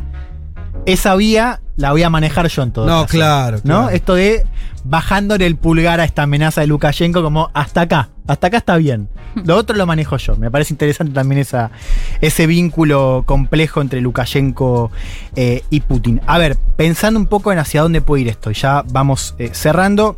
Esto es efectivamente, o eh, eh, Lukashenko explota un punto débil de Europa, ciertamente, en una crisis o, en un tema que eh, genera mucha crisis hacia el interior de Europa y un tema donde además Europa tiene pocas armas, digo, sanciones y todo, pero es difícil ver qué puede pasar si Lukashenko sigue mandando gente a la frontera en una frontera además muy militarizada y donde la cosa se está poniendo muy brusca, ¿no? Entre los soldados de Bielorrusia y los polacos. Ahora, tenemos también la posición de Europa que dice yo no me voy a dejar chantajear, yo te anuncio sanciones mañana. Bueno, ahí todavía hay que ver qué va, qué va a pasar, pero una posibilidad es una negociación. Y ahí entramos en un ángulo que creo que es interesante, digo, para salir un poco de esto de, eh, uy, mirá qué malos los del este, que mandan migrantes y los instrumentalizan, y Europa buena que recibe. Bueno, hay un ángulo interesante, eh, lo, lo hace eh, Max Fisher en el New York Times. Él dice, bueno, hoy la llegada de refugiados a Europa cayó dos tercios. O sea, hoy estamos muy, hoy llegan mucho menos migrantes que Ajá. el momento álgido. 2014, 2015, Claro. ¿no? Ahora, la crisis global de refugiados no cesó. Digo, en algunos recuentos es, es hasta peor. Entonces no es que hay menos migrantes o menos refugiados. Es que hay menos refugiados entrando a Europa. Bueno, ¿qué hizo Europa para eh, paliar un poco esa situación? Le empezó a pagar, empezó a gestionar y arreglar acuerdos con países gobernados además por o dictadores o personas no gratas para Europa para que contengan migrantes. El caso más ejemplar es el de Turquía. Un acuerdo millonario para que, para que Turquía se quede, literalmente, con los migrantes sirios y no los haga pasar a Europa. Eso también lo tenemos en otros países de- del África del Norte, claro, con escenas que en general no llegan a la prensa porque los gobiernos lo contienen la llegada a puertos eh, fronterizos, pero con escenas, claro, muy lejos de Europa. Bueno, eso me parece que es interesante tener en cuenta, ¿no? Cómo Ujú. Europa eh, esto lo viene haciendo con otros países y tranquilamente Bielorrusia puede decir, bueno, yo también quiero esto. Claro. O sea, ahí, podría, ahí podría empezar a tener un. un, eh, sí, algo de racional eh, la claro, movida buscar- claro, si Sí, vos sí. le pagás, digo, ¿por qué no me pagas a mí? Sobre todo porque, porque la propia historia de Europa, por lo que está diciendo, es, es la Mm. que habilita también esta situación, ¿no? Esta cosa de lo Sí. dejo entrar, no lo dejo entrar. Eh, y además, siempre es imposible no recordar esto. Cuando fue la revolución de. de- de- de- ya me, me olvidé cómo se llama, la, la fallida revolución democrática, la- las revoluciones árabes, la, este, La primavera árabe.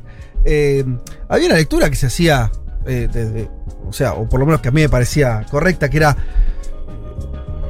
el, el- el esfuerzo o el poco esfuerzo de los países occidentales de que no se desestabilicen países que después alguna consecuencia vas a tener. Quiere decir, Bueno, sí. cuando vos te desestabiliza claro. tu frontera, ¿y qué esperas, amigo? Que te venga a qué? Sí. Entonces está, ¿no? Hay algo No, ahí. y hay otro ángulo que también es, es- es- nunca está de más decirlo, que es, si uno mira eh, la composición de esos migrantes, la gran mayoría llega de Irak, ¿no? Y ahí la OTAN está sí. jugando con oponentes. Dice, ahí unís. No, pará, pará. ¿Por qué están saliendo de Irak, no?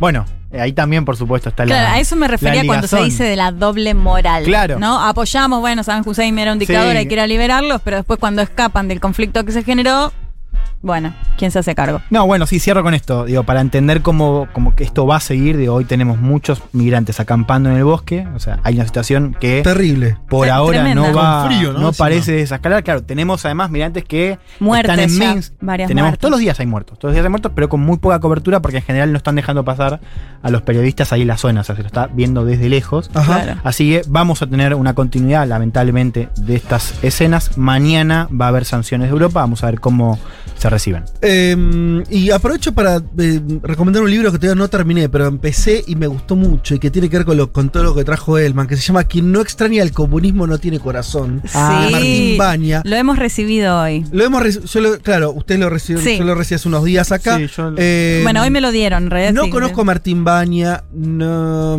si bien por, por- por las cosas que, eh, Sí. que la solapa del libro, la información mínima que hay de él es salir muy formado, vinculado a- al estudio de la historia de Rusia en, una cátedra en filosofía y letras y demás. El libro me pareció buenísimo hasta ahora, eh, todo el repaso que está haciendo la Unión Soviética, de la historia de la Unión Soviética.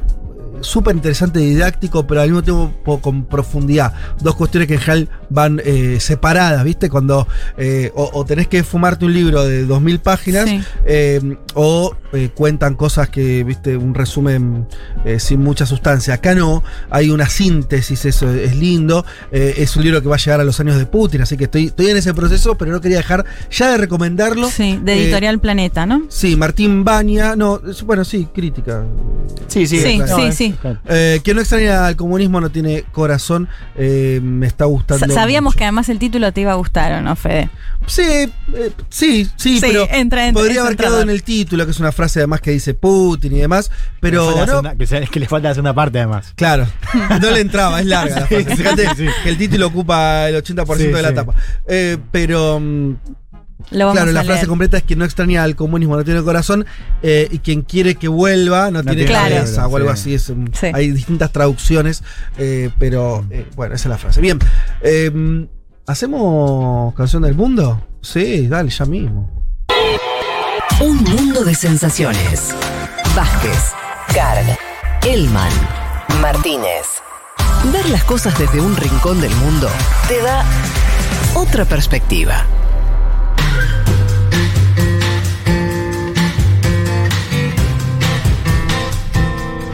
Como ustedes saben, Pablo 30 todas las semanas nos prepara una canción eh, vinculada con algo que ocurre en algún país. En este caso nos vamos a otro continente, continente africano. En Costa de Marfil, dice Pablo, nació el llamado Ejército Verde. La iniciativa surgió en 2018 cuando el gobierno del país creó la unidad, esta unidad para hacer frente a la deforestación en un país que perdió, escuchen, el 70% de sus bosques por la producción masiva de cacao y otras actividades. Wow. El país africano quiere reforestar millones de hectáreas eh, en lo que queda del año y largó un plan de plantar 5 millones de árboles, esas este, megaplanes. Sí, que lo había hecho Tomás Sankara, habíamos hablado, no sé si se acuerdan. Totalmente, lo habías contado. Eh, quiere volver a tener en mediano plazo el 20% de su superficie por bosques. Y para lograrlo, eh, está eh, usando a los propios militares que están ahí con plantines eh, sembrando esos nuevos bosques en Costa de Marfil. Escucha, el ejército usa Mejor drones. militares plantando No, plantines y que haciendo golpe gente. ¿no? Sí. Sí. Eh, utilizan herramientas tecnológicas para detectar actividades ilegales, o sea, de deforestación, y se encargan de educar a la comunidad además. Dice, el ejército usa drones para detectar en medio de los bosques esas actividades ilegales. Claro, es difícil eh, a veces encontrarlos. Ahora con esta con la tecnología del dron, que además es barata, esto se facilita. Si hablamos, dice Pablo, de un artista musical de Costa de Marfil, indefectiblemente tenemos que hablar de Seydou Koné, conocido artísticamente como Alpha Blondie. Canta principalmente en Diola, que es el idioma de Costa Marfil, en Mali y en Burkina Faso, que también lo vi escrito como Yula. O sea que, bueno, tiene distintas eh, traducciones, pero es el idioma nativo de Costa de Marfil y de los países de la región. Por supuesto, también habla francés, también habla inglés. Eh, inventó la palabra democrature en sus canciones, la cual se traduce como democratura, para eh, vincular democracia a dictadura, bueno, como, como el sistema híbrido que, según eh, Blondie, estaría ocurriendo en Costa de Marfil. En su juventud escuchó bandas como los Beatles, Led Zeppelin, Jimi Hendrix y Otis Redding. Eh, o sea, es un eh, africano también con, con una mirada occidental o con un, con un acervo occidental. Cuando escuchó por primera vez a Bob Marley, ahí sí le voló la cabeza. Sí, claro. El Bobby. ahí se unió sí. con sus raíces. Volvió al África de una manera, ¿no? Para, perdóname, estoy monotemática, pero también son los que hicieron la canción de Tomás Sankara, que sería como la del comandante Che Guevara, pero como capitán Sankara. ¿Quién? Este- Alfa Blondie, es al- de Ah, Alfa ok, Blondie. mirá. Bueno, perfecto, estamos en tema entonces. Sobre su estilo, entonces dice este músico, a mis 20 años, cuando era músico de rock, fui a estudiar inglés a Nueva York. Allí comencé a salir con una chica jamaiquina que tenía amigos rastas. Y claro. Lo que son la- las, las influencias. Sí. Eh, aunque ellos me. Claro, él, él fue ahí a hacerse como el sofisticado y de pronto se encontró con eh, sus raíces de vuelta de alguna manera. Una bandera de Jamaica y estaba fumando algo, ¿no? Aunque ellos me mostraron el rey y en ese momento sentí que eso era lo que debía hacer, no me involucré en el rastafarismo como devoto. A mí la religión me da miedo y desconfianza. Eh, las religiones solo sirven para dividir a los pueblos. Yo creo en Dios. Dios es mi religión. Dice, frase divertida, Dios y mi religión. En cualquier lugar donde haya alguien que tenga algo que decir, que luche contra la injusticia social, contra la violencia y la pobreza, allí estarán el rey y su mensaje. Ese es su contexto ideal. Vamos a escuchar entonces el cover eh, que les hizo a otra bandita por ahí también, muy eh, occidental, como Pink Floyd. Estamos hablando de Wishy We Are Here. Uf, la lanzó en 2007. Entonces, eh, Seidú haciendo este cover. Ahí va.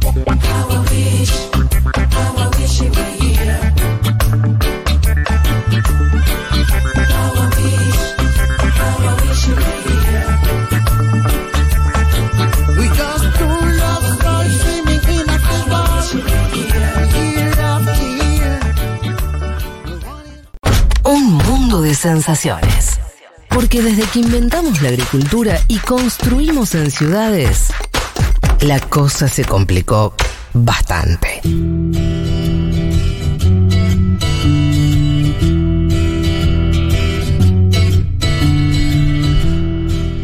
Bueno, 14 y 47 de la tarde se nos nos fue el programa. Obviamente que nos falta un contenido muy importante. Voy a decir algo antes que es el último programa que van a hacer presencial durante algún tiempo. Sí. Durante un tiempo, ahí está. Me Yo ya no sé ni cuánto. Viajan a la República de Chile con 48 horas de diferencia. Sí. Ambos. Sí.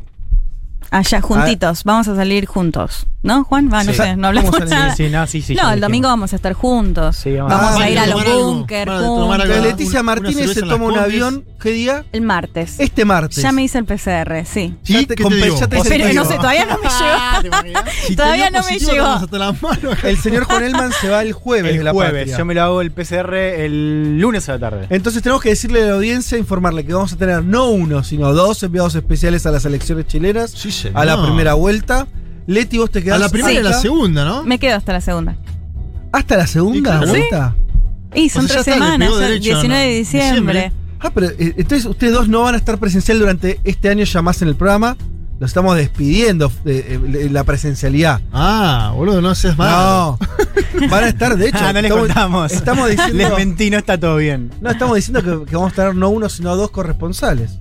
Eh, Y eso va a ser muy bueno para este programa y también para el video semanal de este programa. Porque Y para ellos van a estar radio. ahí.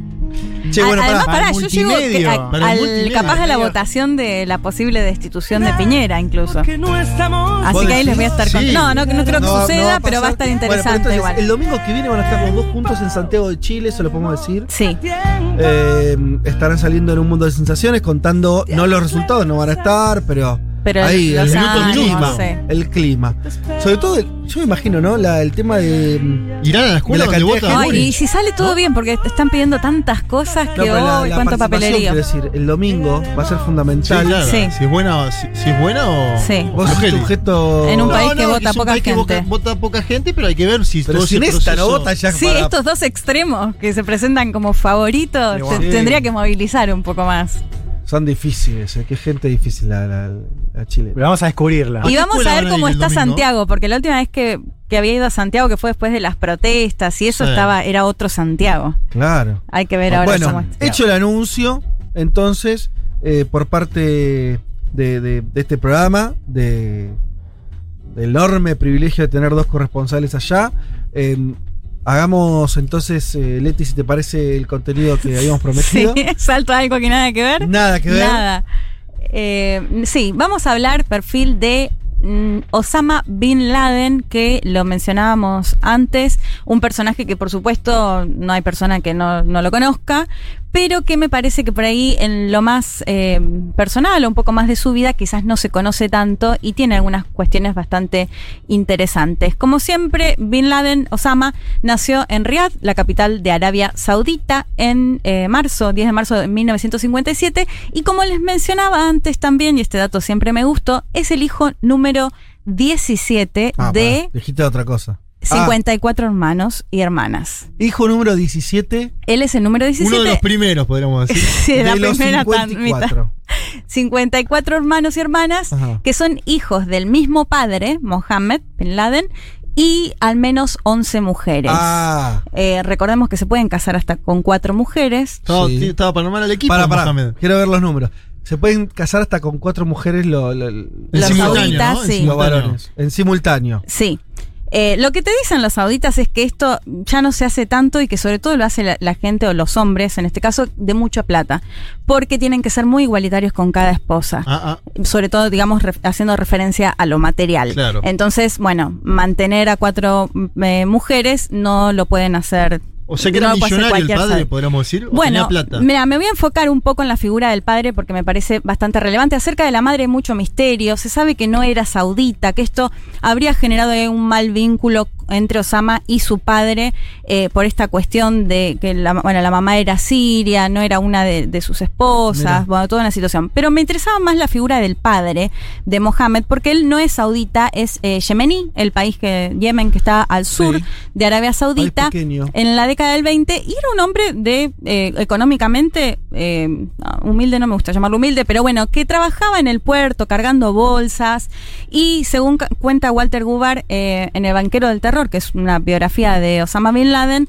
el padre pide plata prestada para irse a Arabia Saudita a probar suerte. Esto podría ser un, Ah, un título de, de los de Infobae que hacemos Sí. referencia, siempre se fue a tal lugar. Bueno, en este caso se da un poco esta situación porque era un hombre analfabeto que llega a Arabia Saudita y empieza a trabajar como albañil en eh, la petrolera Aramco, importantísima cuando hablamos de Arabia Saudita. Época. Eh, él, él en los 40, creo, él nació en el 20, más o menos.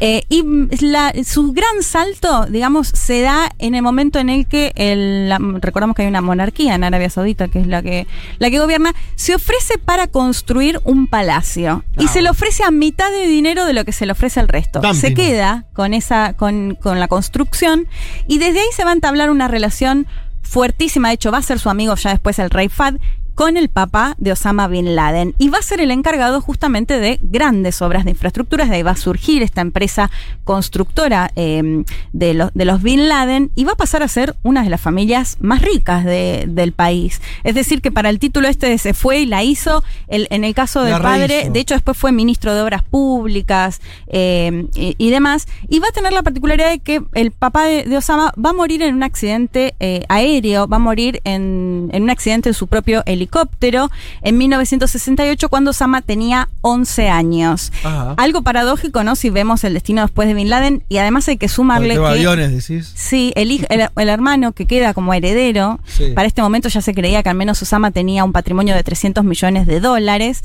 El hermano que va a quedar a cargo, Salem, que es quien, si ustedes se acuerdan de Fahrenheit 911, que seguramente la vieron, de Michael Moore, Sí. cuando él vincula la relación entre George Bush, un joven George Bush, con la familia Bin Laden, Sí. se da sobre todo por un amigo que tenía, James Bad eh, Bush, que eh, tenía algunos negocios con Salem Bin Laden, que va a morir también en un accidente aéreo, que se lo comparaba mucho con el accidente que tuvo Carlitos Menem acá, porque lo que se decía es que, bueno, fue con unos cables de alta tensión y que nunca se investigó demasiado. Este accidente va a ser en Estados Unidos y era quien había quedado a cargo justamente de toda esa empresa eh, familiar. Bueno, digo como estas dos cuestiones paradójicas que el, uno de tus hermanos y tu padre ambos mueren en un accidente aéreo y después va a pasar a ser conocido como el mayor terrorista justamente a través de esta tan particularia forma de estrellar aviones. Eh, se va a casar Osama con cuatro mujeres. Em, bueno, les contaba esto de, de la situación de que se puede, que lo, que lo pueden hacer. En 1979 se va a recibir, va a estudiar en la ciudad de Jeddah, en la ciudad saudita también, eh, como ingeniero, aunque acá también hay unas cuestiones, y yo les decía que hay misterios sobre algunas situaciones.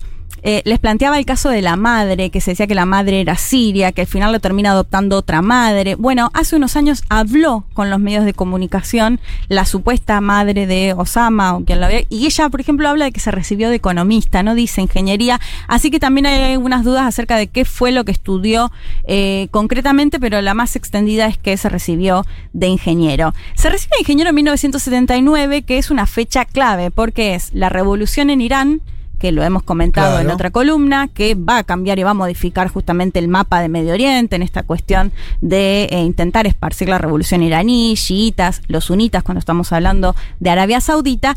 Y bueno, la en ese invasión de Afganistán. la invasión de Afganistán, que es el, el clave, porque de hecho ahora lo vamos a analizar, y en el 78 que se había dado el acuerdo de paz entre Egipto e Israel, Ajá. que va a ser un tema también muy clave para Osama Bin Laden, la cuestión palestina. Siempre va a estar muy presente la cuestión eh, palestina cuando él plantea sobre todo de cómo Occidente ha tratado históricamente a los musulmanes. Bueno, la cuestión palestina y la cuestión de Israel siempre va a ser parte de su narrativa. Como lo decíamos, se da la invasión eh, soviética a Afganistán y esto va a ser clave porque se va a hacer un llamado, el entrevistado de hoy, que lo hemos entrevistado en otras ocasiones, Kevin Ari Levin, que me contaba eh, que en, este, en, este, en ese momento lo que se va a dar es un llamado a combatir eh, no por supuesto solo a los afganos y después esto que, que se deriva en los talibanes, que lo hemos hablado de más, sino a combatir de otros países islámicos de la región que van a ir a Afganistán. Entre ellos va a ir Osama Bin Laden. Em, acá es interesante porque muchos se preguntan cuándo se radicaliza, en definitiva, Osama Bin Laden. Y hay bastantes Porque hasta ahora vos estás describiendo una familia muy adinerada. Muy adinerada. Vínculos con los negocios también occidentales. De hecho, Osama en Europa, hay fotos de un, Sí. un- un hombre, un, un joven, porque era muy adolescente, lo que diríamos estar- occidentalizado. Podría ser alguien que esté comprando equipo de fútbol en, Londres. Totalmente. Por Pocos eso. estímulos para terminar como terminó. Por ¿no? eso. Sí. Ahora nos vas a explicar qué y pasó. muchos en Estados Unidos, incluso, bueno, esto lo que diríamos como mucho más occidentalizados. De hecho, lo que decían quienes habían sido sus compañeras, era un hombre que le gustaba salir, digo, algo que no, no daba Mm. con el perfil que se tiene por ahí de un hombre más bien conservador, muy religioso. Pero bueno, esto va a ser en estos años eh, previos. Si se habla del momento en el que se considera que se radicaliza, bueno, se va a creer que va a estar bastante influenciado por lo que fue los hermanos musulmanes en Egipto, que durante los gobiernos de Nasser y los gobiernos posteriores van a ser expulsados de Egipto y muchos de ellos van a ir a un creciente Arabia Saudita económicamente, digamos, la necesidad de eh, trabajos quizás más eh, intelectuales o relacionados a lo religioso y que de ahí él va a tomar cierta influencia en lo que se considera, que lo hemos contado también en alguna otra columna, eh, los hermanos musulmanes como esta cuestión de un Islam o lo religioso como algo que ordena en contracara o contraposición a lo que había surgido como el panarabismo y la idea de lo árabe por sobre el resto de las cosas, incluida la religión. Eh, lo escuchamos a Kevin Ari Levin, secretario del Departamento de Medio Oriente del Instituto de Relaciones Internacionales de la Universidad Nacional de La Plata, que nos contaba un poco acerca de cómo se da esta cuestión de la hermandad de los hermanos musulmanes, esta cuestión religiosa, que tiene más cercanía con lo que se practica del Islam en Arabia eh, Saudita. Lo escuchamos. estas ideas conservadoras sobre la relación entre la religión y el Estado y la necesidad que sostenían los hermanos musulmanes y otras agrupaciones que van surgiendo a lo largo del siglo XX, esta idea de, de volver a la religión su lugar central como ordenador de la sociedad, son en principio compatibles con la ideología religiosa oficial de la monarquía saudí, que se basa en el wahabismo, una idea ultra conservadora e iconoclasta del Islam, que lucha contra mucho de lo que sostuvieron son innovaciones que intentan emular la vida de Mahoma y el mensaje del Islam en su expresión más pura. Sin embargo, la monarquía saudí, desde la formación del reino, siempre estuvo muy cercana a las grandes potencias occidentales, a las que necesita para garantizar su eh, inserción dentro del orden internacional. Y esto se convirtió en un punto de disputa con Bin Laden, eh, cuando terminó, por ejemplo, la Guerra Fría eh, y empezó la Guerra del Golfo, recordarán la invasión iraquí de Kuwait, la monarquía saudí aceptó la presencia en su territorio de tropas estadounidenses. Y esto para Bin Laden representó un momento de quiebre. Es interesante porque Bin Laden va a ser expulsado en 1991 de Arabia Saudita, pese a este vínculo que les contaba que como familia tenían con la monarquía. Y se va a dar sobre todo porque Arabia Saudita permitió que en su territorio haya tropas en el marco de la guerra del Golfo, que fue cuando Irak o Saddam Hussein invadió parte de eh, Kuwait y se formó esa coalición que termina, bueno, haciendo retroceder a Saddam Hussein. Incluso Bin Laden sin tener buen vínculo con Saddam Hussein, todo lo contrario, que representaba un poquito más a lo que mencionábamos antes quizás del panarabismo Sí. o en otra línea, pero que se va a oponer a que lo que él consideraba herejes o fuerzas de Occidente estén en Arabia Saudita, un lugar completamente sagrado, donde están los dos lugares más sagrados para eh, los musulmanes. Y que esto va a generar un tan mal vínculo con la monarquía que de hecho lo va a echar de su país básicamente. Se va a ir a Sudán, va a ir después a Afganistán, o sea, va, va a tener distintas vueltas, pero hoy va, va a marcar un quiebre. De hecho, después, cuando, después de los atentados del 11 de septiembre, es interesante porque muchos de los familiares decían, no, nosotros con Osama no, No tenemos vínculo hace un rato. montón. No lo conocemos. Claro, no lo vimos más desde Hace- fines de los 80, principios de los 90, no tenemos vínculos, ¿no? Eh, vamos a escuchar el segundo y último audio de Kevin Ari Levin, que él nos contaba un poco en qué dos cuestiones se basa ya lo que tiene que ver más con el pensamiento y la cara que más conocimos de Osama Bin Laden ya eh, como protagonista o líder de Al Qaeda. Lo escuchamos.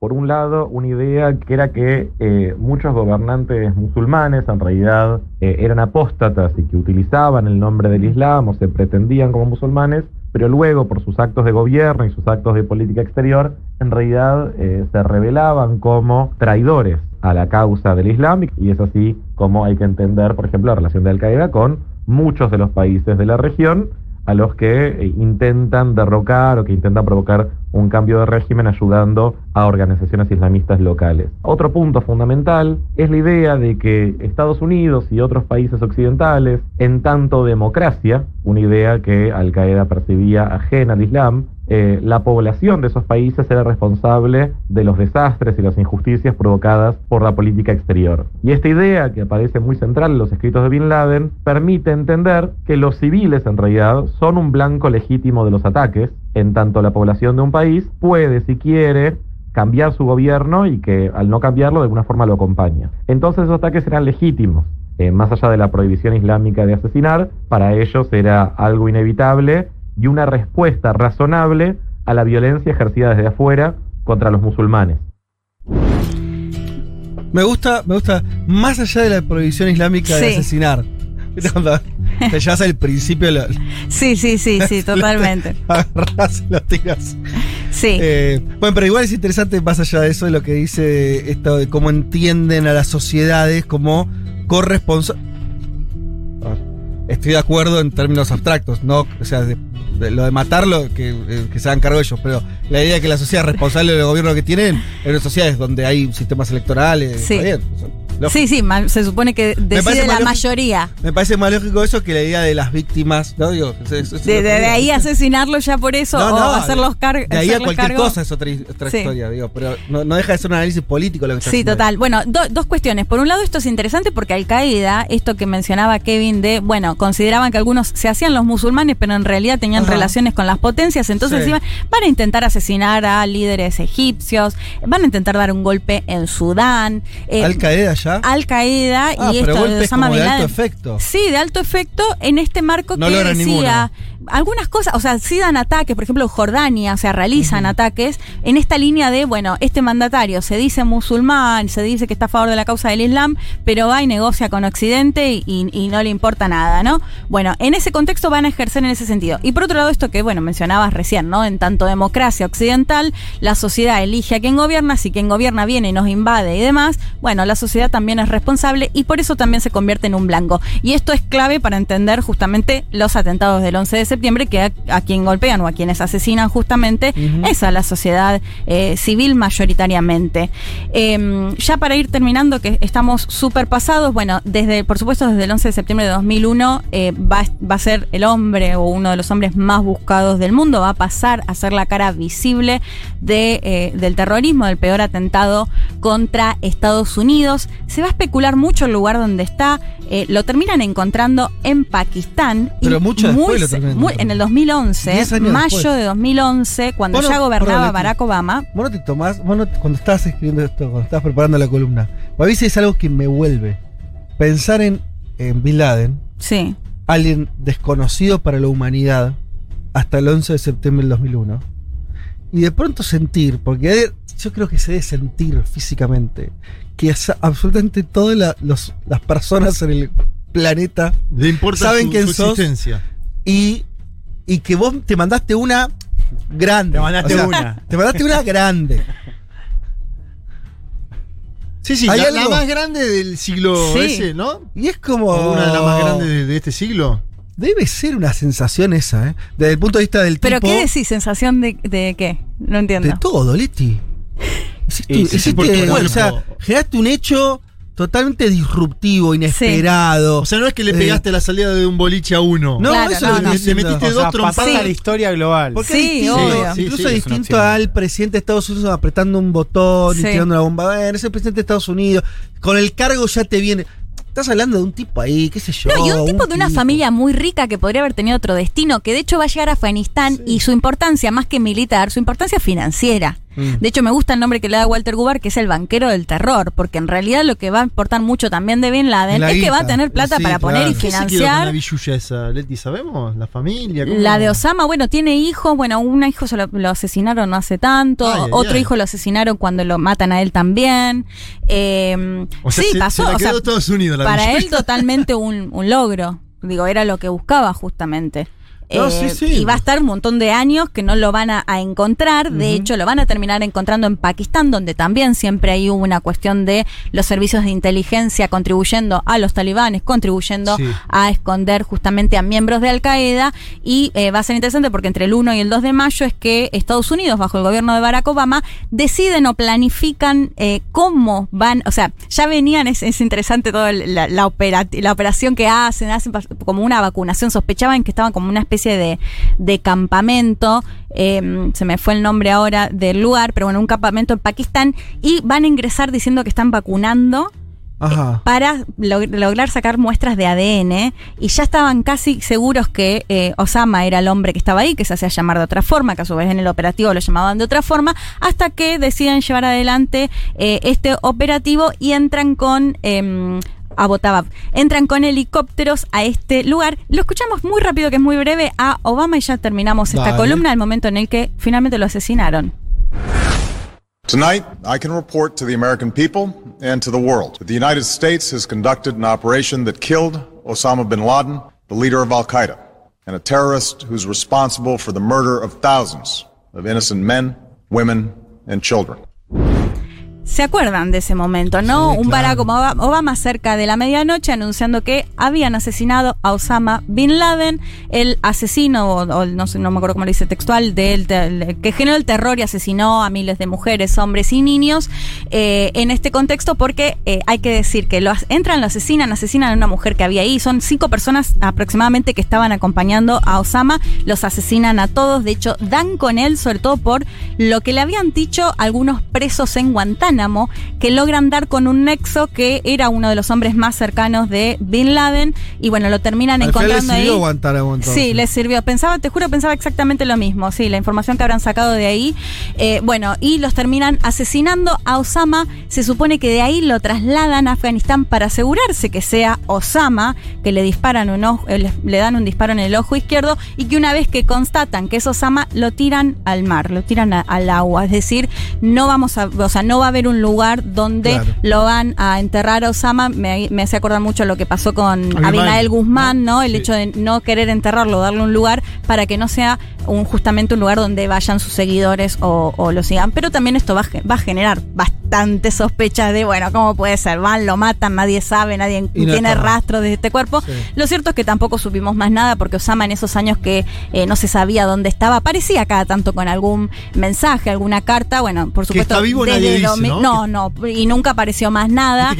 Y por ahí Sí. Quanon te hace una, una fórmula. Ah, seguro, Trump, debe- seguro que debe tener alguna teoría. Así que bueno, esa es la fecha en la que finalmente Sí. eh, Estados Unidos asesina a Osama Bin Laden, que había estado oculto en Pakistán. Bien, lindo. Como para cerrar en este, Linda bio, ¿eh? Tuki. En este día. eh, Acá Nati hace gestito. Pará, diciendo, Nati quería a Osama. Sí. ni, ni, a- ni- A Dieguito no le veo la Dieguito se cara. opera encima. bueno, pero sí, te doy. Va- Dieguito. vamos, vamos, vamos, vamos. ¡Se fue! Sí, sí, sí.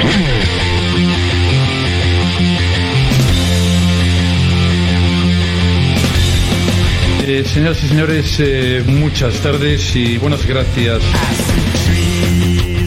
Bueno, 3 y 10 de la tarde pasados, pero bueno, eh, justificado. Bueno, más o menos, dice Nati, como diciendo, "Ah, ah, ah". siempre, siempre una justificación hay. Eh, domingo especial, vayan a votar los que no fueron. Esto hará. esto- ¿Alguno de ustedes votó o no? No. No, Hay que ni- ir a votar ahora, señor. Sí. Del otro lado de la pecera, nadie votó. Nadie. O sea, faltan seis votos Faltan. acá que eh, serán emitidos en, eh, dentro de poco. Eh, hagan el resto ustedes también.